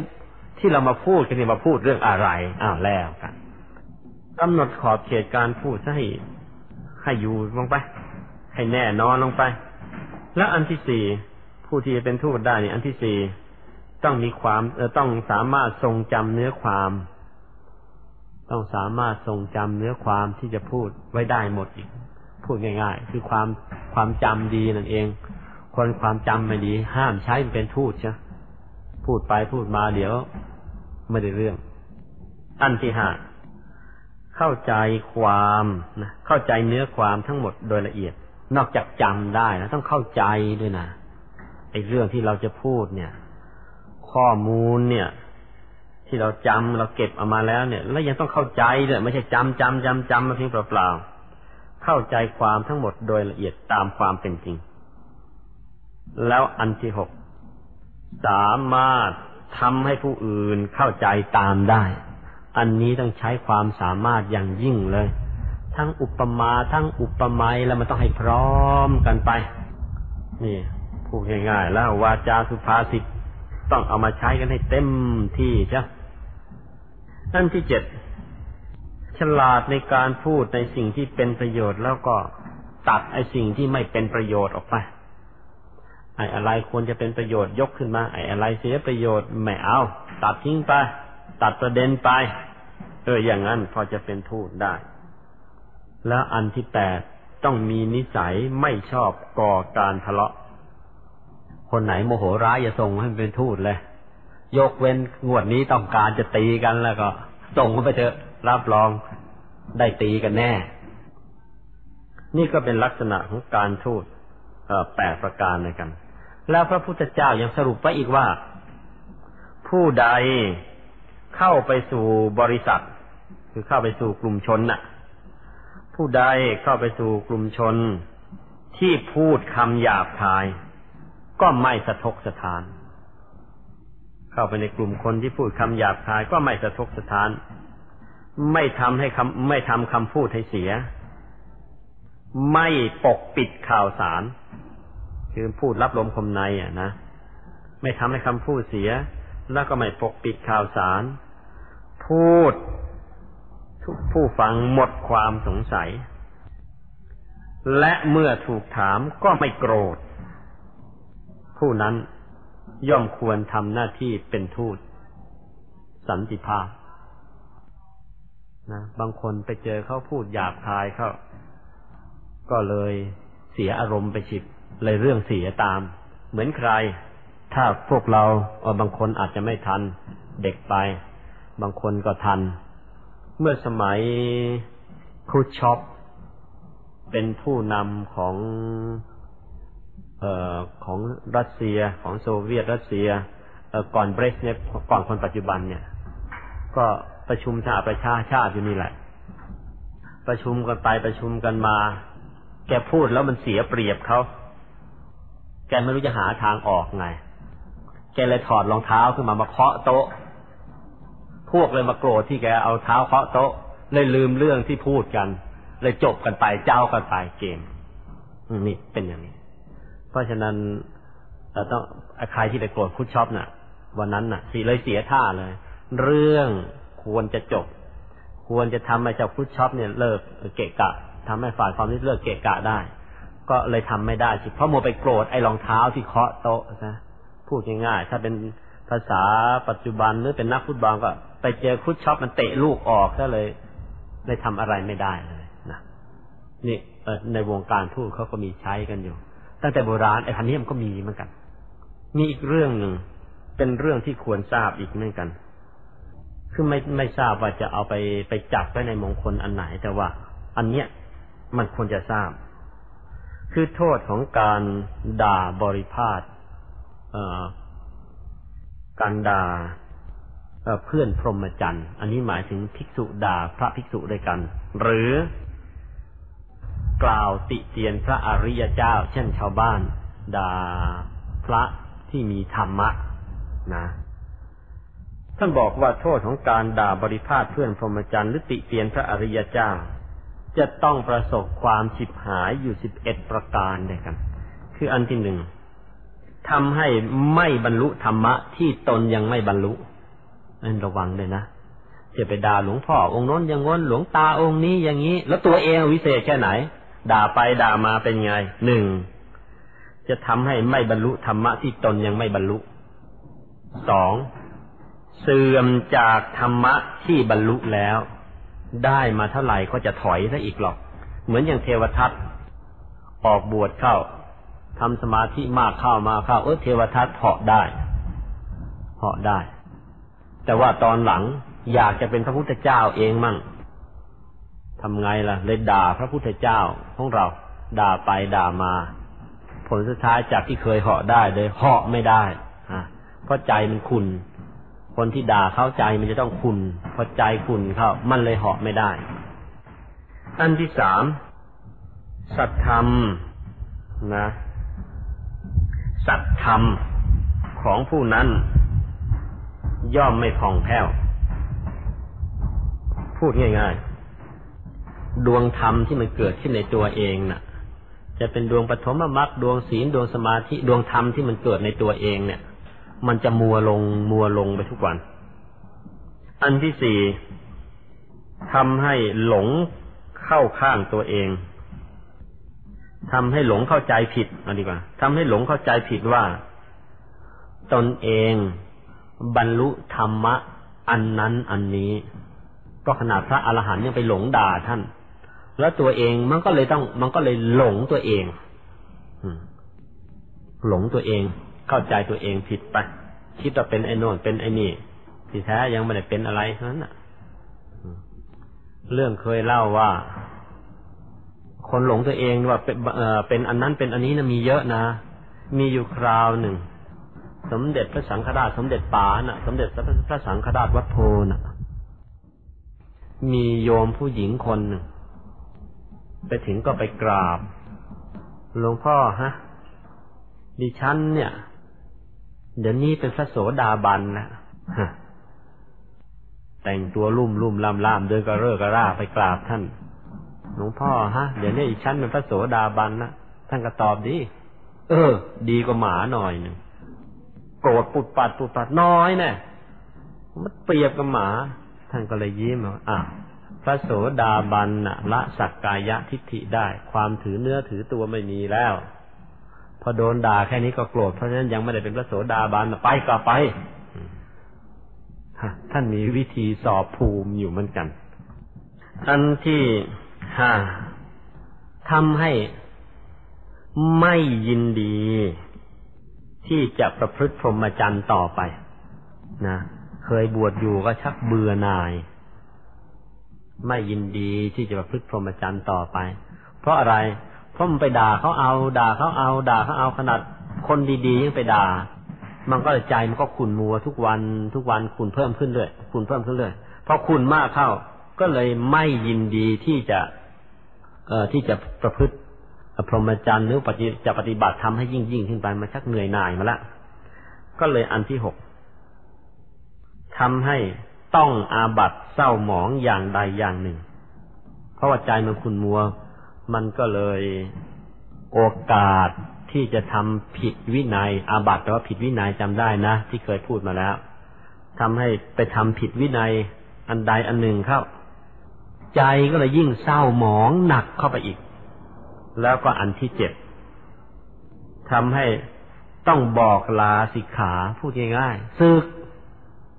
ด่าเข้าไปด่าเข้ามาผลสุดท้ายตัวเองซึกซึกเสื่อฉิดเพราะคนจะด่าใครเนี่ย มันต้องต้องตรองถึงความชั่วของคนคนนั้น เมื่อตรองถึงความชั่ว นึกถึงความชั่ว หาทางจะด่าเขาหนักเข้านักเข้า ผลสุดท้ายตัวเองนั่นแหละ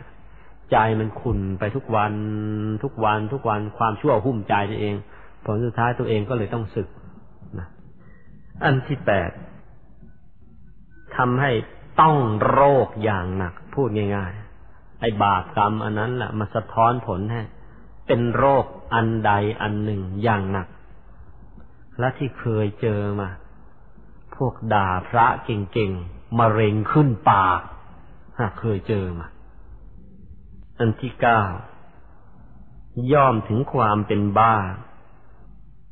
นะ ไม่มาเร็งขึ้นปากก็มาอันที่เก้าเป็นบ้าส่งไปเลย ด่าด่าเก่งดิ อันที่สิบเป็นผู้หลงไหลทำกาละพูดง่าย ๆ ตายอย่างขาดสติกะตายอย่างขาดสติ คนที่ขาดสติตายนี่ใช้ไม่ได้นะคนขาดสติตายมันจะตายไปพร้อมกับความโง่ คนขาดสติตายมันจะตายไปพร้อมกับความโง่ อันนี้ไม่ดีหรอกมันยังหลงละหลงตัวเองอยู่หลงว่าจะเป็นนั่นเป็นนี่ มีโครงการในหัวอีกเยอะแยะแล้วคิดจะค้าไอ้หนุนคิดจะโกงอันนี้มันยังหลงไหลอยู่ แล้วมันขาดสติอยู่ คนขาดสตินี่ มันมีแต่ความโง่ เพราะมันมีแต่ความโง่อย่างเงี้ย ข้อสิบเอ็ดเมื่อตายไปแล้วย่อมเข้าถึงอบายอาจจะตกนรก อาจจะไปเป็นสัตว์เดรัจฉาน อาจจะเป็นเปรตเป็นอสุรกายไปแล้วมันก็เป็นของมัน ด่าเข้าไปด่าเข้ามาแล้วมันก็มาเป็นเองทิเพราะฉะนั้นพวกเราจึงต้องฝากเอาไว้อย่างนี้ว่า ให้มีนิสัยใหม่ รไม่มีอันนี้ก็ให้แก้ไขนะคือจะเป็นพระภิกษุก็ดี จะเป็นใครก็ตาม ไปเจอเขาเข้าไปไปไปคบหาสมาคมกับใครก็ตาม อย่าเป็นคนจ้องจับผิดคนอื่น ฝึกให้ดี ให้พยายามจับข้อดีของคนอื่นเสียเขามีความดีอะไรล่ะ พยายามเก็บออกมาเป็นของเรา ส่วนไอ้ข้อดี ข้อไม่ไม่ดีของเขาอะ ข้อเสียของเขาน่ะ เห็นแล้วรับรู้เอาไว้ แล้วก็ไม่พยายามเอามาวิพากษ์วิจารณ์และพยายามลืมมันทิ้งไปเสีย ไม่งั้นแล้วก็ ไอ้ของไม่ดีนึกเมื่อไหร่มันก็ขุนใจเมื่อนั้นแหละพอเราเป็นคนที่มีนิสัยจับแต่เอาข้อดีของคนอื่นมากเข้ามากเข้าแล้วเราก็ มันจะทำให้เราเนี่ย แม้แต่ความชั่วเนี่ยนึกไม่ออก แต่ถ้าความดีเราจะนึกได้ออกหมด แล้วเราก็จะไม่ไปหลง ติคนโน้นว่าคนนี้ ซึ่งถ้าพลาดไปจะไปว่าคนที่ไม่ไม่ได้เสียหายเป็นจริงอย่างที่เราสงสัย ไม่ได้เสียหายจริงอย่างที่เราว่า ก็จะต้องมารับไอ้โทษสิบเอ็ดประการนี่อันเกิดจากการแป่งแกว่งปากไปหาหาเหตุของเรา ซึ่งไม่คุ้มกันเลย อีกเรื่องหนึ่งที่ควรรู้ คือโทษของคนพูดมาก โบราณท่านว่าอย่างนี้ พูดมากก็มากเรื่อง พูดน้อยก็น้อยเรื่อง ถ้าไม่พูดเลยไม่รู้เรื่องอเพราะฉะนั้นมันจำเป็นต้องพูดโทษของคนพูดมากท่านว่าอย่างนี้หนึ่งเป็นเหตุให้พูดปดสองเป็นเหตุให้พูดส่อเสียดสามเป็นเหตุให้กล่าวคำหยาบสี่เป็นเหตุให้กล่าวคำเพ้อเจ้อเหลวไหล แล้วก็ห้าเป็นเหตุให้ไปอบายอีกนั่นแหละ นี่ก็เป็นเรื่องย่อๆทั้งหมดเเกี่ยวกับวาจาสุภาษิต คือวาจาสุภาษิตเนี่ย ทั้งๆทที่เป็นเรื่องใหญ่ แต่ว่าเราได้กล่าวฝากไว้ในมงคลต่างๆ มาพอสมควรแล้ว พอมาถึงตอนนี้เข้า เป็นเรื่องของการมาแจงให้ให้ได้คิด เท่านั้นเอง ทีนี้ก็เลยมาถึงหัวข้อสุดท้าย อานิสงส์อานิสงส์ของวาจาสุภาษิตหรือว่ามงคลที่เกิดจากการพูดวาจาเป็นสุภาษิตคืออันที่หนึ่งท่านใช้คำว่า เป็นกุศลกรรมบท คือเป็นทางแห่งบุญนั่นเอง พอพูดวาจาสุภาษิตแล้วมันก็เป็นทางแห่งบุญทำไมจึงว่าเป็นทางแห่งบุญก็เพราะว่า บอกแล้วไงบันบังคับ คนจะพูดวาจาสุภาษิตได้ มันบังคับให้ต้องคิดแล้วคิดอีกก่อนพูด เมื่อคนเราเนะ่ะ มันคิดแล้วคิดอีกก่อนพูด มันก็เป็นทางแห่งบุญคือเป็นกุศลกรรมบทอยู่เอง โดยธรรมดา อันที่สอง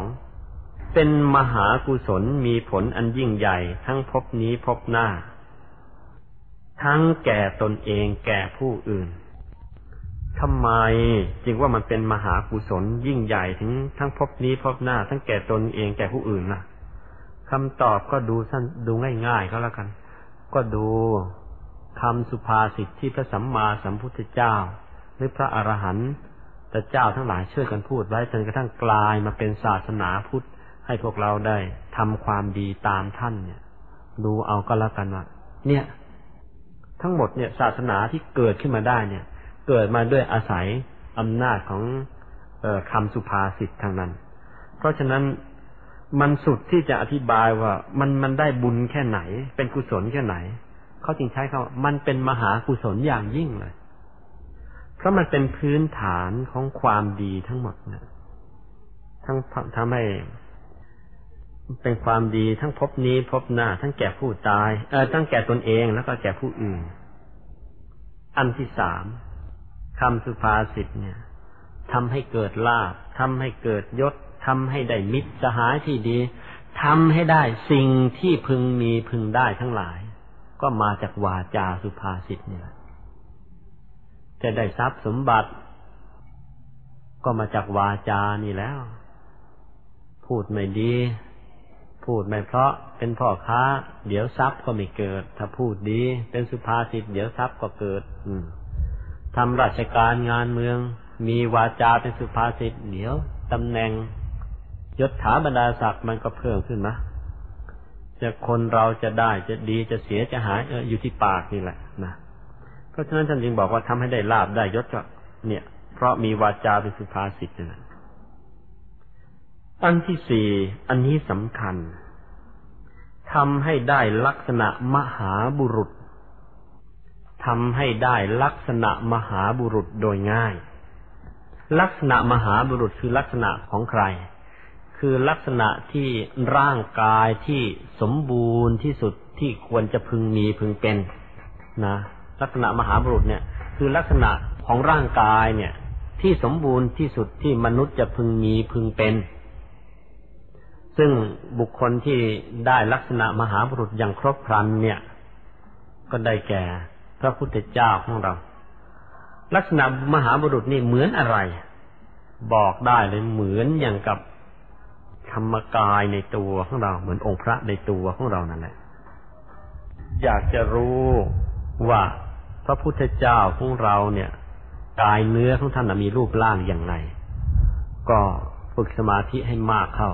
จนกระทั่งเห็นธรรมกายคือองค์พระในตัวของเรานะ่ะ นั่นแหละ เจ้าชายสิทธัตถะนะ่ะ เมื่อออกบวชแล้วมีลักษณะอย่างนั้นแหละเพราะว่า พระพุทธเจ้าของเราเนี่ย ตั้งใจบำเพ็ญความดีมาพร้อมบริบูรณ์ไม่มีข้อเสียเลย ก็เลยได้ลักษณะมหาบุรุษมา คืออาศัยธรรมะที่ตัวเองปฏิบัตินะ่ะ หล่อหลอมจนกระทั่งกายเนื้อกายที่ประกอบด้วยเลือดเนื้อเนี่ย มันเป็นกายที่ ประกอบด้วยคุณธรรม เลยมีลักษณะเหมือนธรรมกายที่อยู่ในตัวของพระองค์เอง แล้วก็มีลักษณะเหมือนธรรมกายของของพวกเราด้วยคือพวกเราที่นั่งอยู่เนี่ยเมื่อปฏิบัติธรรมมากเข้ามากเข้า ธรรมกายเนี่ยก็จะเกิดขึ้นในตัวของเรามีลักษณะคล้ายๆพระพุทธรูปมีเกศดอกบัวตูมอย่างเงี้ยธรรมกายของแต่ละคนเนี่ย เหมือนกัน ลักษณะหน้าตางรูปร่างตาทะเหมือนกันหมดเลย ทุกคน แต่ว่ากายเนื้อของเรานี่ไม่เหมือนกันนะพระสัมมาสัมพุทธเจ้าก็มีธรรมกายเหมือนอย่างกับเราอย่างเงี้ย แต่ว่าแล้วจะดูออกยังไงว่าธรรมกายของคนนั้นคนนี้ ธรรมกายของพระโมกขันลาธรรมกายของพระพุทธเจ้าธรรมกายของพระอานนท์ก็ปรากฏว่าธรรมกายมีลักษณะเหมือนกันก็จริงอยู่ แต่ว่ารัศมี อันเกิดจากบารมีเกิดจากบุญที่สร้างสมมาน่ะ เออไม่เท่ากัน เพราะฉะนั้นธรรมกายของพระสัมมาสัมพุทธเจ้าก็สว่างกว่าธรรมกายของพระอรหันต์ทั่วๆไป ธรรมกายของพระอรหันต์ทั้งหลายก็เออสว่างกว่าธรรมกายในตัวของเรา เพราะเรายังเพิ่งเริ่มปฏิบัติธรรมธรรมกายที่เกิดในตัวเกิดนะเกิดอยู่ แต่ว่า ความผ่องใสอยังน้อย เพราะฉะนั้นเราก็ต้องฝึกกันต่อไปจนทั้งธรรมกายของเราผ่องใสเท่ากับพระองค์ เออกิเลสมันหมดไปก็จะได้เข้าพระนิพพานตามพระองค์มั่งทีนี้ที่บอกว่าทำให้ได้ลักษณะมหาบุรุษเนี่ย โดยง่ายเนี่ยเป็นยังไง ยกตัวอย่าง ยกตัวอย่าง พระองค์บอกเอาไว้เลย การที่พระองค์เนี่ย พูดถ้อยคำ ให้ที่เออถ้อยคำชนิดให้เกิดความสามัคคี คือไม่ไม่พูดคำส่อเสียดเนี่ยนะทำให้พระองค์เนี่ย มาในชาตินี้ มีฟันที่ดีสมบูรณ์ คือมีฟันถึงสี่สิบซี่มีฟันถึงสี่สิบซี่เลยกันแล้วก็แต่ละซี่เนี่ย ไม่ห่างไปไม่ชิดไป ไม่เกยกัน พอดี พอดี งามทีเดียว และตลอดชีวิตของพระองค์ ตลอดพระชนของพระองค์ฟันไม่โยกไม่คลอน อันนี้ก็เป็นผลดีของการที่ไม่พูดเพ้อเจ้อหรือเด็กการที่พระองค์เนี่ย พูดคำจริงตลอดมาทุกภพทุกชาติเนี่ย อันนี้ก็เป็นลักษณะพิเศษซึ่งไม่รู้ว่าจะอธิบายยังไงดี คือเรื่องคำจริงที่พระองค์พูดมากเข้ามากเข้า ทำให้เกิดลักษณะเด่นขึ้นมา อย่างหนึ่ง ว่าที่หน้าผากของพระองค์เนี่ย มีสิ่งหนึ่งเกิดขึ้นที่เราเรียกว่า อุนาโลม อุนาโลม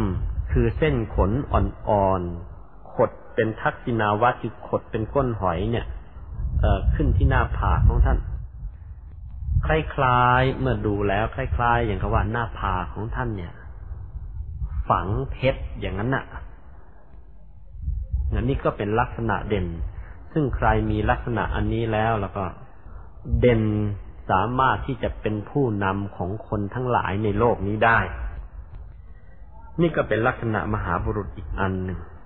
ด้วยอาสาด้วยอำนาจแห่งการที่พระองค์บอกเลย พระองค์เนี่ยพูดสุภาพ ไม่เคยพูดร้าวรานใครไม่เคยพูดคำหยาบด้วยการที่พระองค์พูดสุภาพเนี่ยทำให้พระองค์ได้ชิวหา คือลิ้น ลิ้นของพระองค์เนี่ย ใหญ่ แล้วก็รับรสอาหารได้ดีมาก พูดง่าย ๆ คือทำให้พวกอาหารเนี่ย ซึมซาบเข้าไปหล่อเลี้ยงร่างกายได้ดีโดยผ่านทางลิ้นเข้าไปทำให้มีพละกำลังก็มหาศาลทีเดียว ยิ่งกว่านั้นทำให้ได้เสียงดีขึ้นมาอีกแปดประการ จากการที่พูดคำสุภาพสุภาพสุภาพมาตลอดทุกชาติทุกชาติเนี่ย พระองค์เลยได้นอกจากได้ลิ้นที่สมบูรณ์อย่างที่ว่างแล้วใหญ่แล้ว รับรสอาหารได้ดีแล้วทำให้เกิดพละกำลังแล้วนั่นน่ะ ยังทำให้ได้เสียงที่ประกอบด้วยองค์แปดเป็นไงเสียงประกอบด้วยองค์แปดท่านบอกอย่างนี้เอาลองจดเอาไว้ดูก็แล้วกัน เสียงที่ประกอบด้วยองค์แปดคือ เสียงแจ่มใสไม่แหบเครือนะ อันที่หนึ่งเสียงแจ่มใสไม่แหบเครือ เพราะฉะนั้นใครที่พูดแล้วเสียงแห่พ่อแพบพ่อแพบพ่อแพบอย่างกับเป็นนั่นแหละนั่นแหละนั่นแหละ พูดไม่สุภาพมาหลายชาติแม่คนนั้น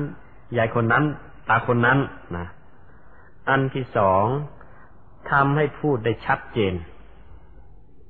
ชัดถ้อยชัดคำอ่าไม่พูดลิ้นคับปากอะไรอย่างนั้น บางคนไม่แห่เพลือเราแต่พูดลิ้นคับคับปากนะมันไม่ชัดเจนแต่นี่ของพระองค์ชัดเจน อันที่สามทำให้เสียงของพระองค์เนี่ยไพเราะอ่อนหวาน อันที่สี่ภาษาบาลีท่านใช้คำนี้อาตมาไม่ทราบว่าจะอธิบายยังไงเหมือนกัน ท่านใช้คำว่ามันสนอโสดเป็นไงก็ไม่รู้ ลองไปคิดดูใครเป็นนักดนตรีช่วยอธิบายให้พระพวกฟังโดยกันแล้วกันเอันที่สี่นั้นไพเราะอ่อนหวานและอันที่สามไพเราะอ่อนหวาน อันที่สี่มันสนอโสด อันที่ห้าแล้วมันกลมกล่อมด้วยนะไม่ใช่ที่นี่กองบัญชาของคณะปฏิวัติมันไม่กลมกล่อมละมันของท่านมันกลมกล่อมอันที่หก ไม่แตก บางคนเสียงแตกนะไม่แตก มันไม่ได้แหบนะ แต่ว่ามันแตกบางคน ของพระองค์นี่ไม่แตกไม่พร่าและอันที่เจ็ดเสียงมันซึ้งใช่เสียงมันซึ้ง มันฝังใจอย่างนั้นแหละแล้วอันที่แปดเสียงมีกังวานอย่างที่เราเรียกกันว่ามีแก้วเสียง บางคนมีแก้วเสียง บางคนไม่มี ก็ เอ๊ะเราก็ไม่คิดจะเป็นนักร้อง ได้เสียงอย่างนี้หรือไม่ได้ก็ช่างมันไปไรไม่ใช่อย่างนั้น ถ้าได้เสียงที่ดี ๆ อย่างนี้แล้วก็ อย่างน้อยที่สุด ก็ไม่ทำให้คนอื่นระคายหู อืม นอกจากไม่ระคายหูแล้วถึงคราว จะพูดจะจาอะไรจะประกาศธรรมะ แค่ได้ยินเสียงของเราเนี่ย มันเชื่อซะแล้ว แล้วมันไม่ต้องพูดมาก ไอ้บางคนเสียงแพ้พอแพ้พอแพ้อย่างกับเป็ด พูดธรรมะให้หมดพระไตรปิฎกเลยเฮ้ยไม่อยากจะเชื่อเลยไอ้เป็ดมันพูด อืมนี่มันเป็นอย่างนี้นะแต่ถ้าเราได้มาอืม มันเข้าท่า มันจะเป็นพื้นฐาน หรือจะเป็นบาตให้เราทำความดีอย่างอื่นได้ง่ายขึ้น หรืออีกอันหนึ่งไอการที่พระองค์พูด เป็นอัดเป็นธรรมคือเป็นประโยชน์นั่นนะนะซึ่งก็เป็นองค์ประกอบของคำสุภาษิตนะ่ะ พระองค์บอกเลยทำให้พระองค์ได้คางพิเศษกับคนอื่นที่เราเรียกกันว่าคางสิง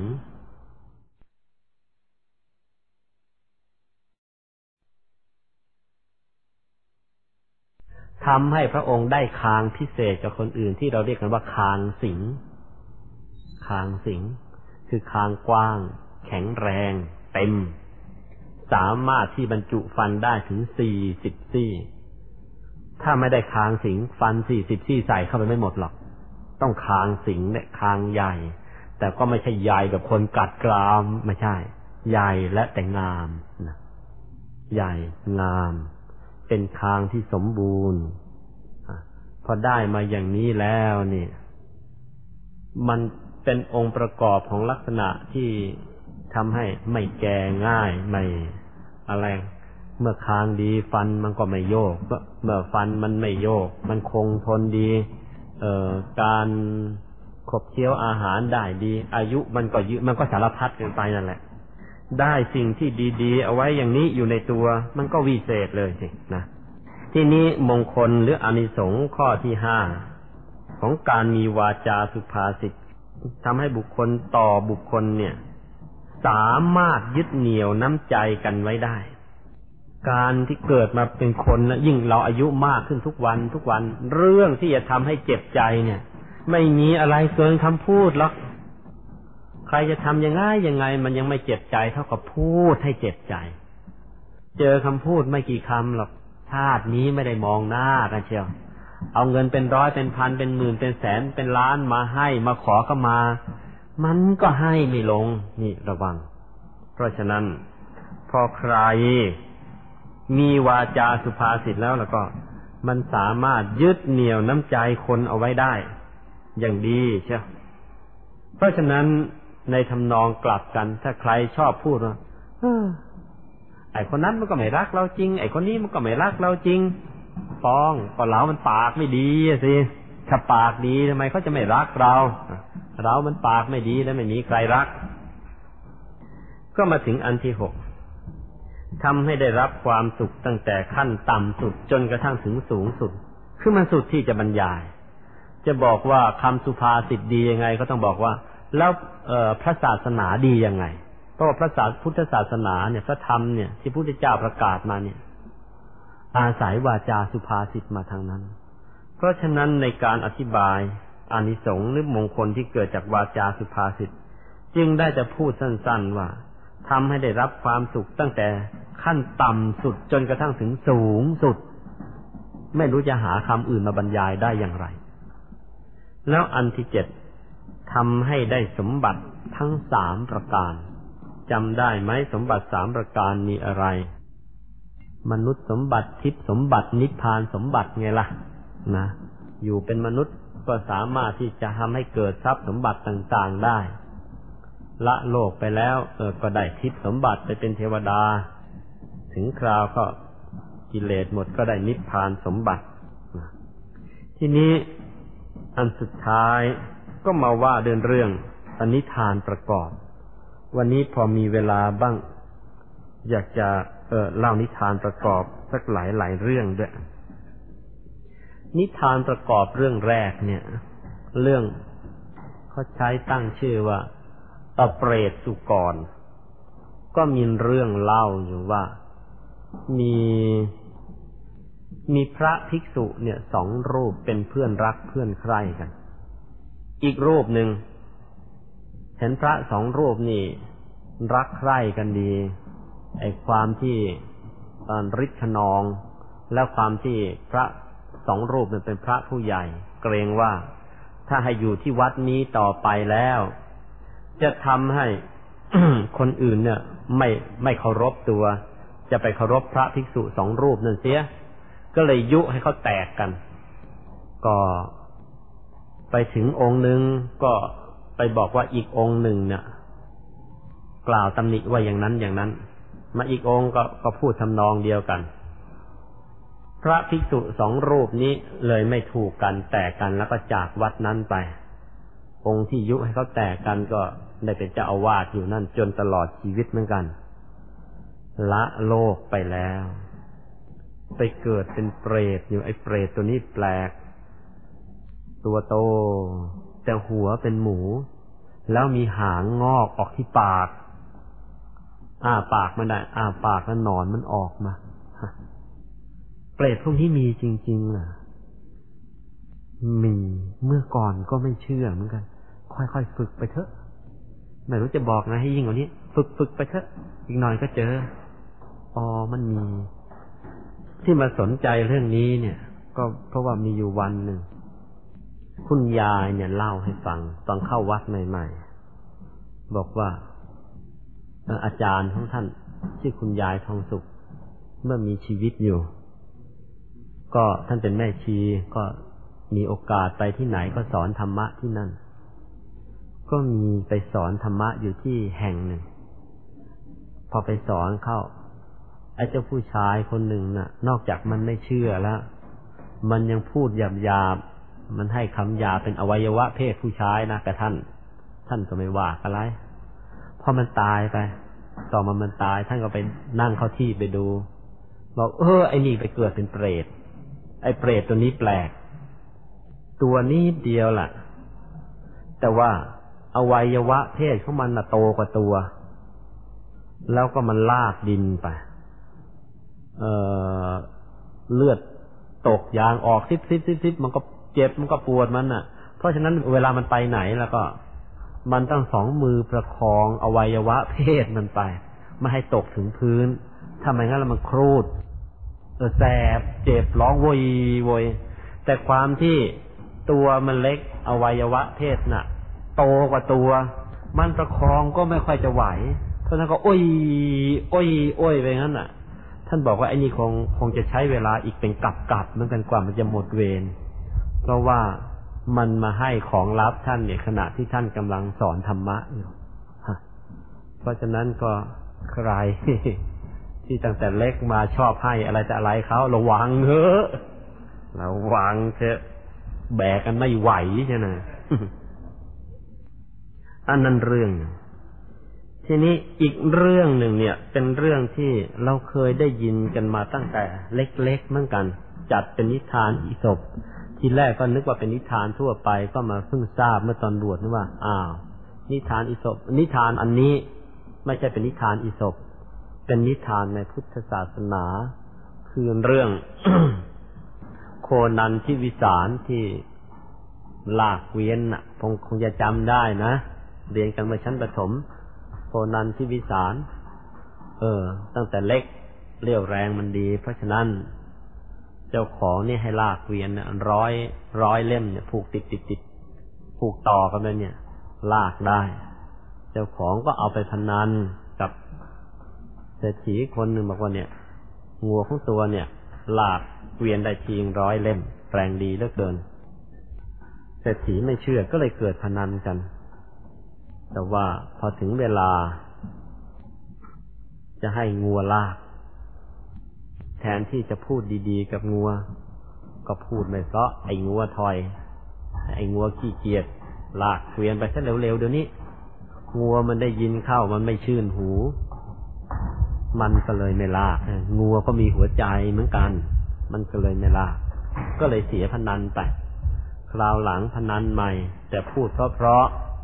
งัวมันก็เลยลากให้ ก็เลยได้กำไรไป ทีนี้ก็มาถึงปัญหา ว่าเอ๊งัว งัวพิลึกกึกกืออะไรกัน มันรู้ภาษาคน หรือว่ามันพูดภาษาคนได้เออมันเป็นอย่างนี้ จริง ๆ แล้วเนี่ย เมื่อเราฝึกสมาธิมากเข้างัวเนี่ยแต่เดิมมันก็ไอ้คนเรานี่แหละ แต่อำนาจมิจฉาทิฏฐิมั่งอำนาจถึงการผิดศีลของมันมั่ง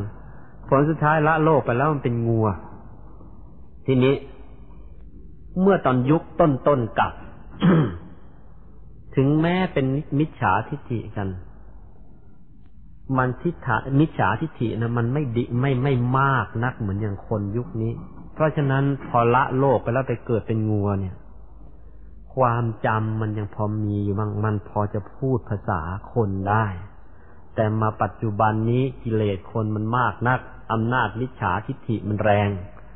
อย่าว่าแต่สัตว์พูดภาษาคนได้เลยเดี๋ยวนี้คนยังพูดภาษาคนไม่ค่อยจะรู้เรื่องเลยมันเป็นอย่างนี้ เพราะฉะนั้นก็ระวังเอาก็แล้วกัน มันพูดได้จริง ๆ มันพูดได้จริงๆแล้วไอ้เจ้าพวกนี้เถอะหลังจากมันเป็นงัวไปมากเข้ามากเข้า พอกำลังเวรมันหมดลง แล้วในระยะนั้นก็อาจจะมีสร้างความดีได้บ้างนิดนิดหน่อยหน่อยค่อยๆสร้างไป พอความดีได้มากเข้ามากเข้าเอออีกหน่อยก็กลับมาเกิดเป็นคนอีกเหมือนกัน มันวนมันเวียนกันไป จนกว่าจะหมดกิเลส เพราะฉะนั้นพวกเรา เรื่องโคนันที่วิสารเนี่ย พระพุทธเจ้าบอกว่า ไอ้เจ้าโคตัวนั้นน่ะ แท้ที่จริงก็พระองค์เอง ในชาติในอดีต ขณะที่กำลังเวียนว่ายตายเกิดอยู่เออได้ไปเกิดเป็นโคเหมือนกัน ก็เลยมีข้อคิดอย่างนี้ฝากพวกเราว่า พระพุทธเจ้าของเราเนี่ยนะขนาดตั้งใจทำความดีจะมาเป็นพระพุทธเจ้า แต่แล้วยังต้องมีถึงบางคราว จับพลัดจับถูเป็นสัตว์อย่างเนี้ยเช่นมาเป็นโค บางทีก็ไปเป็น เสือช้างกวางเก้งก็มีทำไม ขอให้พวกเรามองอย่างนี้ มองว่า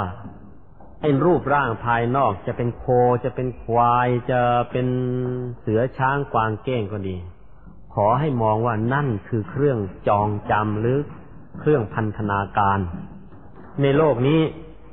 ที่เราเห็นเขาเครื่องพันธนาการมนุษย์เป็นไง เออ ก็มีโซ่ มีกุญแจมือ เออมี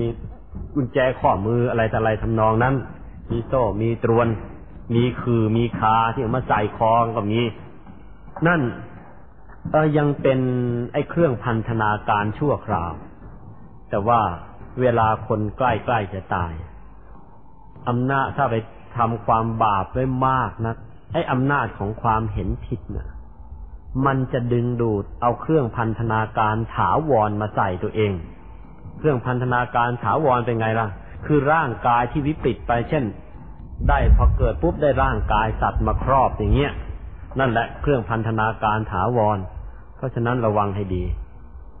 คนที่หลงทำกาละที่เราว่าเมื่อกี้นี้คือหลงตายหรือขาดสติตาย ไอ้พวกขาดสติตายเนี่ย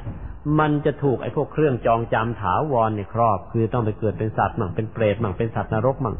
ทำนองนี้ เพราะฉะนั้นก็ระวังกันนะ ที่พูดไม่ใช่ครู ฝึกไปเถอะ แล้วก็จะไปเห็นเอง ค่อยๆฝึกไปทั้งใจเป็นสมาธิมากเข้า มันตกตะกอนมากเข้า มันใสมากเข้า ความสว่างมากเข้า เห็นชัดๆเลยว่ามันเป็นอย่างนั้น อันนี้ก็ฝากไว้ด้วย อีกเรื่องหนึ่งท่านตั้งชื่อไว้ว่า เรื่องของบุตรเศรษฐีสามคนนะลูกเศรษฐีสามคน ก็ไปขอ ไปขอเนื้อเขากิน ขอเนื้องัวกิน มีคนหนึ่งมีอาชีพฆ่างัวขาย เขาเอาเนื้อเอขับเกวียนเอาเนื้อจะไปส่งตลาดนี่แหละ ลูกเศรษฐีขอภายสสี่คนไม่ใช่สามคน พอเห็นเข้าก็อยากจะกินเนื้อ ก็เอ้ามาประลองฝีปากกัน ว่าใครจะมีความสามารถ เออจะขอเนื้อเข้ามากินได้ เจ้าคนที่หนึ่ง พอคนขับเนื้อผ่าคนขายเนื้อผ่านมา ก็พูดทีเดียวว่า เฮ้ย ไอ้พราน เอาเนื้อมากินกันหน่อยเว้ยเมื่อคนขายเนื้อเขาก็พูดเขาก็ดี เขาบอกก็ได้ แต่คำพูดของเองเนี่ย มันระคายหู มันระคายหูนั้นเพราะฉะนั้นอ้าวเอาพังผืดไปกินกันแล้วกัน ให้เหมือนกัน แต่ให้พอเหมาะสมกับคำพูดของคน เออเอาพังผืดไปกินเถอเอง ไอ้เจ้าคนที่สองนะทำไมให้พังผืดกินเขาบอกว่าไอ้พังผืดมันไม่มีรสเลย เคี้ยวกันอะไรค้างสั่นเคี้ยวอดอดอดหมดข้าวไปชามแล้วเนื้อก้อนยังไม่ยังไม่ละเอียดเลย มันไม่มีรสมันไม่มีชาติ พอๆกับเคี้ยวหนังงูแหละไปเองพูดอย่างนี้ไม่มีรสมีชาติเลย จะขอของสักทีทั้งที เฮ้ยเฮ้ยก็เอาไอ้เฮ้ยเฮ้ยอย่างนี้เอาไปกินกันแล้วกันปัดปัดเคี้ยวไปเถอะไอ้เจ้าคนที่สองก็บอกว่าพี่ชาย ขอเนื้อมากินบ้างสิอะถ้าเรียกพี่ ก็เลยเลือกเนื้อให้ ดีๆหน่อย เอ้าเมื่อถือว่าฉันเป็นพี่อะฉันก็ให้เนื้อดีๆ เอาไปกิน เออ พูดดีๆ ก็ก็เป็นสีแก่ปากอย่างนี้แหละ พูดมากบางทีปากเป็นสีนะที่นี้เจ้าคนที่สาม ก็บอกว่า เออ พ่อเอ้ย เอาเนื้อมาให้กินบ้างสิ เรียกเป็นพ่อฉันน่าจะกินของเขาเขาก็ดี เอาอุตส่าห์เรียกฉันเป็นพ่อ เลยตัดหัวใจ เนื้องัว เอาหัวใจงัวให้ไป เอาก็ก็ก็อร่อยพอได้อาจะคนที่สี่ก็บอกว่า เพื่อนเอ้ย ขอเนื้อกินบ้างสิไอ้คนขายเนื้อมันชอบใจ เออ ไอ้เราอายุอานามก็ใกล้เคียงกัน มันควรจะ มันควรจะเป็นเพื่อนกันอย่างนี้แหละพูดกันใจจริงอย่างนี้สิไม่ใช่อิชิอยากจะกินกับพ่อ กินเสร็จแล้วก็พลักเขาให้ มันก็ไม่ถูก เอออย่างนี้เพื่อน เอ้ย ขอกินกันบ้างสิเออ พูดพอเหมาะพอสมกันคำพูดอันนี้พอเหมาะพอสมกันไปเนื้อทั้งเกวียนเนี่ยยกให้เลยเอาไปอืม คนคนนี้เขากันแหนมกันลูกเศรษฐีนี่ ไปเลยพวกเลยงั้นไปที่บ้านฉัน อืม ไปอยู่บ้านฉันก็ได้ คุณมีน้ำใจขนาดนี้ ฉันก็มีน้ำใจมาก ฉันเองเป็นลูกเศรษฐี ฐานะฉันก็พอตัว เพราะฉะนั้นอะพักพวกเดือดร้อนอะไรว่ามา ก็ปรากฏว่าเจ้าคนขายเนื้อมันก็เป็นคนที่มีหนี้มีสินบ้างเหมือนกัน ก็เลยใช้หนี้ใช้สินให้เสร็จเหมือนกัน ใช้หนี้ใช้สินแทนให้ แล้วก็เอาไอ้เจ้าคนขายเนื้อเนี่ย มาคบกันไว้เป็นเพื่อนไว้ที่บ้าน ก็คบกันไปจนตลอดชีวิตเหมือนกัน อืมคนที่รู้จักประมาณคำพูด พูดคำที่ไม่ระคายหู ไม่ไม่ยกเขาจนสูงไป ไม่กดเขาจนต่ำไปอาพูดพอดีพอดี พูดอย่างนี้ พอสมควรแก่เหตุมันน่าคบกัน เออ มันก็ได้ประโยชน์ได้กันทั้งสองฝ่าย มีอีกเรื่องหนึ่งเอาว่าตีเป็นเรื่องสุดท้ายก็แล้วกัน จะได้มีเวลาใครสงสัยอะไรก็จะได้ถาม มีอยู่เรื่องหนึ่ง ท่านบอกว่า มีพรานอยู่คนหนึ่ง ไปจับไอ้เจ้ากินนรีตัวเจ้ากินนอนมาได้คู่หนึ่งผัวเมีย ไอ้เจ้าตัวกินนอนเราคงเคยเห็นภาพว่า ไอ้ตัวเป็นคนหรอก แต่ว่าขามันเป็นขานก แล้วก็มีปีกมีหางเหมือนนก ไอ้ตัวพวกนี้บางทีเราก็เรียกกันว่าสัตว์หิมพาน บอกก็ไปจับตัวกินนอนออกมา ได้คู่นึ่งตัวผู้ตัวตัวเมียตัวเอามา เสร็จแล้วก็เลยมาถวายกษัตริย์กษัตริย์ก็ถามอีกแหละเอามาทำไมวะไอเนี่ย เอามาแกงกินได้เหรอเรื่องมาทำอะไร เจ้าในพรานที่จับมาก็บอกว่าไอตัวกินนอนเนี่ย มันมีข้อดีอยู่สองอย่าง คืออันหนึ่งเสียงมันเพราะนี่เพราะฉะนั้นถ้าให้มันร้องเพลงเสียงเพราะมากเลยคนสู้ไม่ได้หรอกอันที่สอง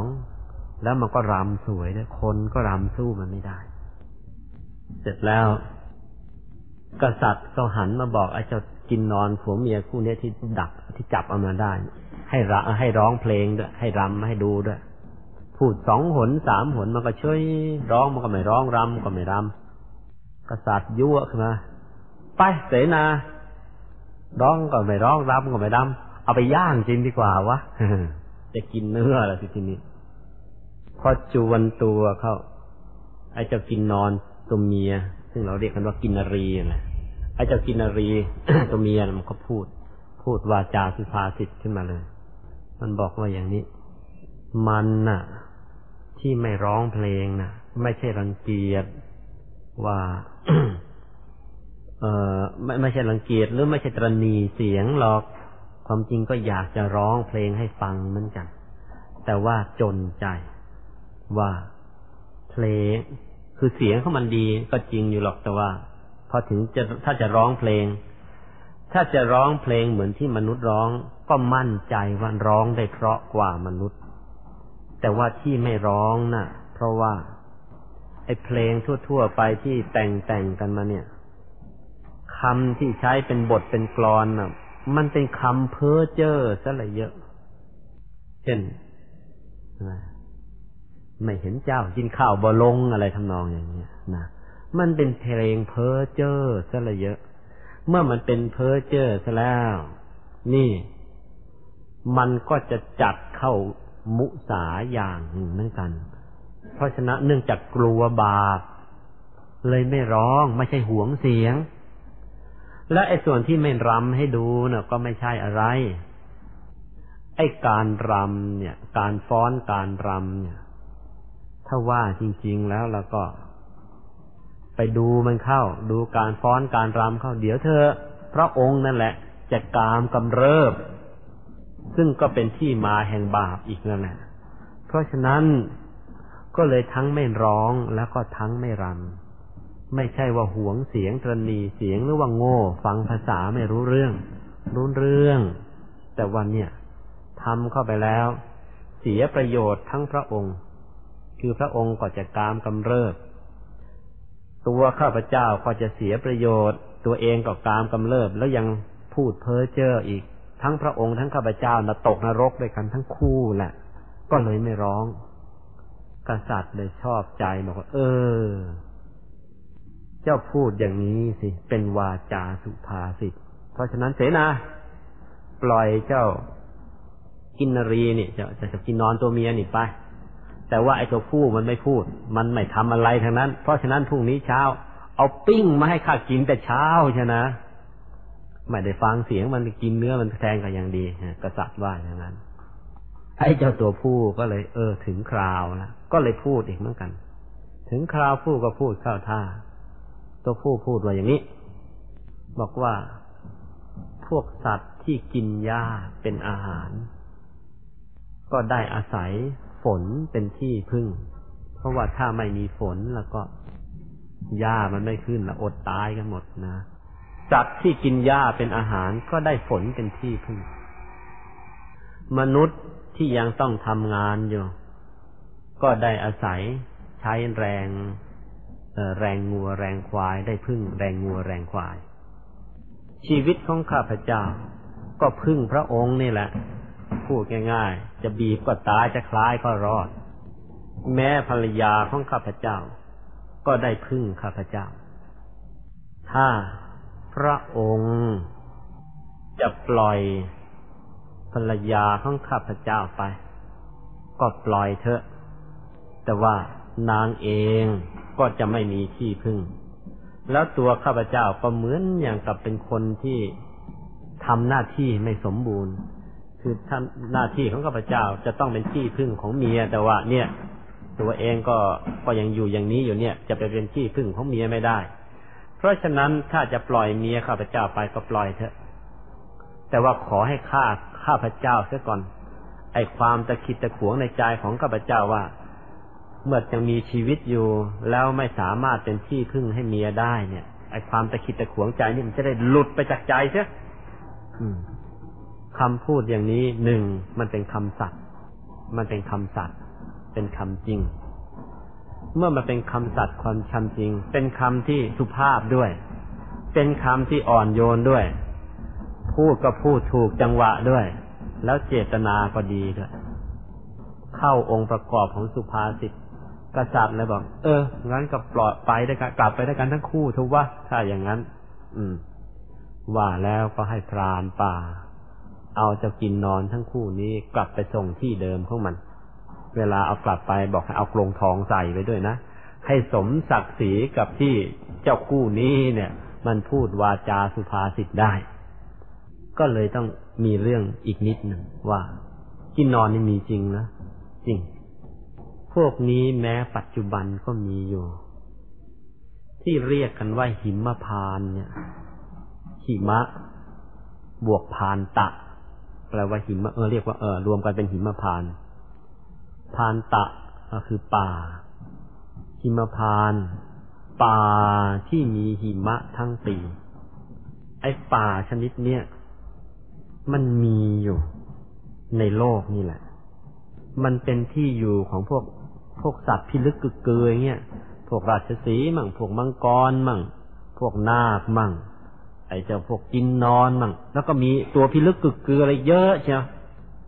มันมีจริง ๆ แต่ว่าหิมพานเนี่ยจะถามว่าอยู่ตรงไหนเนี่ย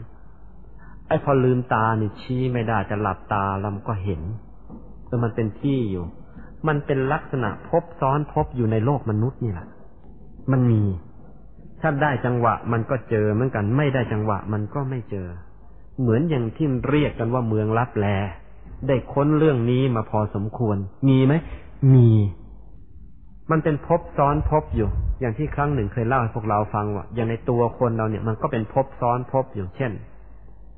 เออ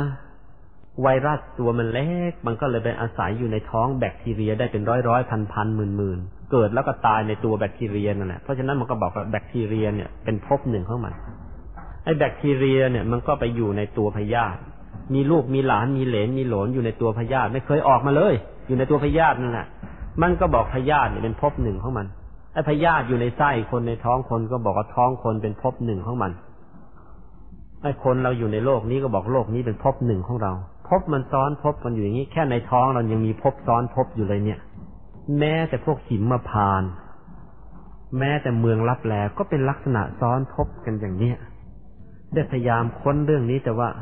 มันเป็นอย่างนี้ พอไปถึงเขตของเขาเนี่ย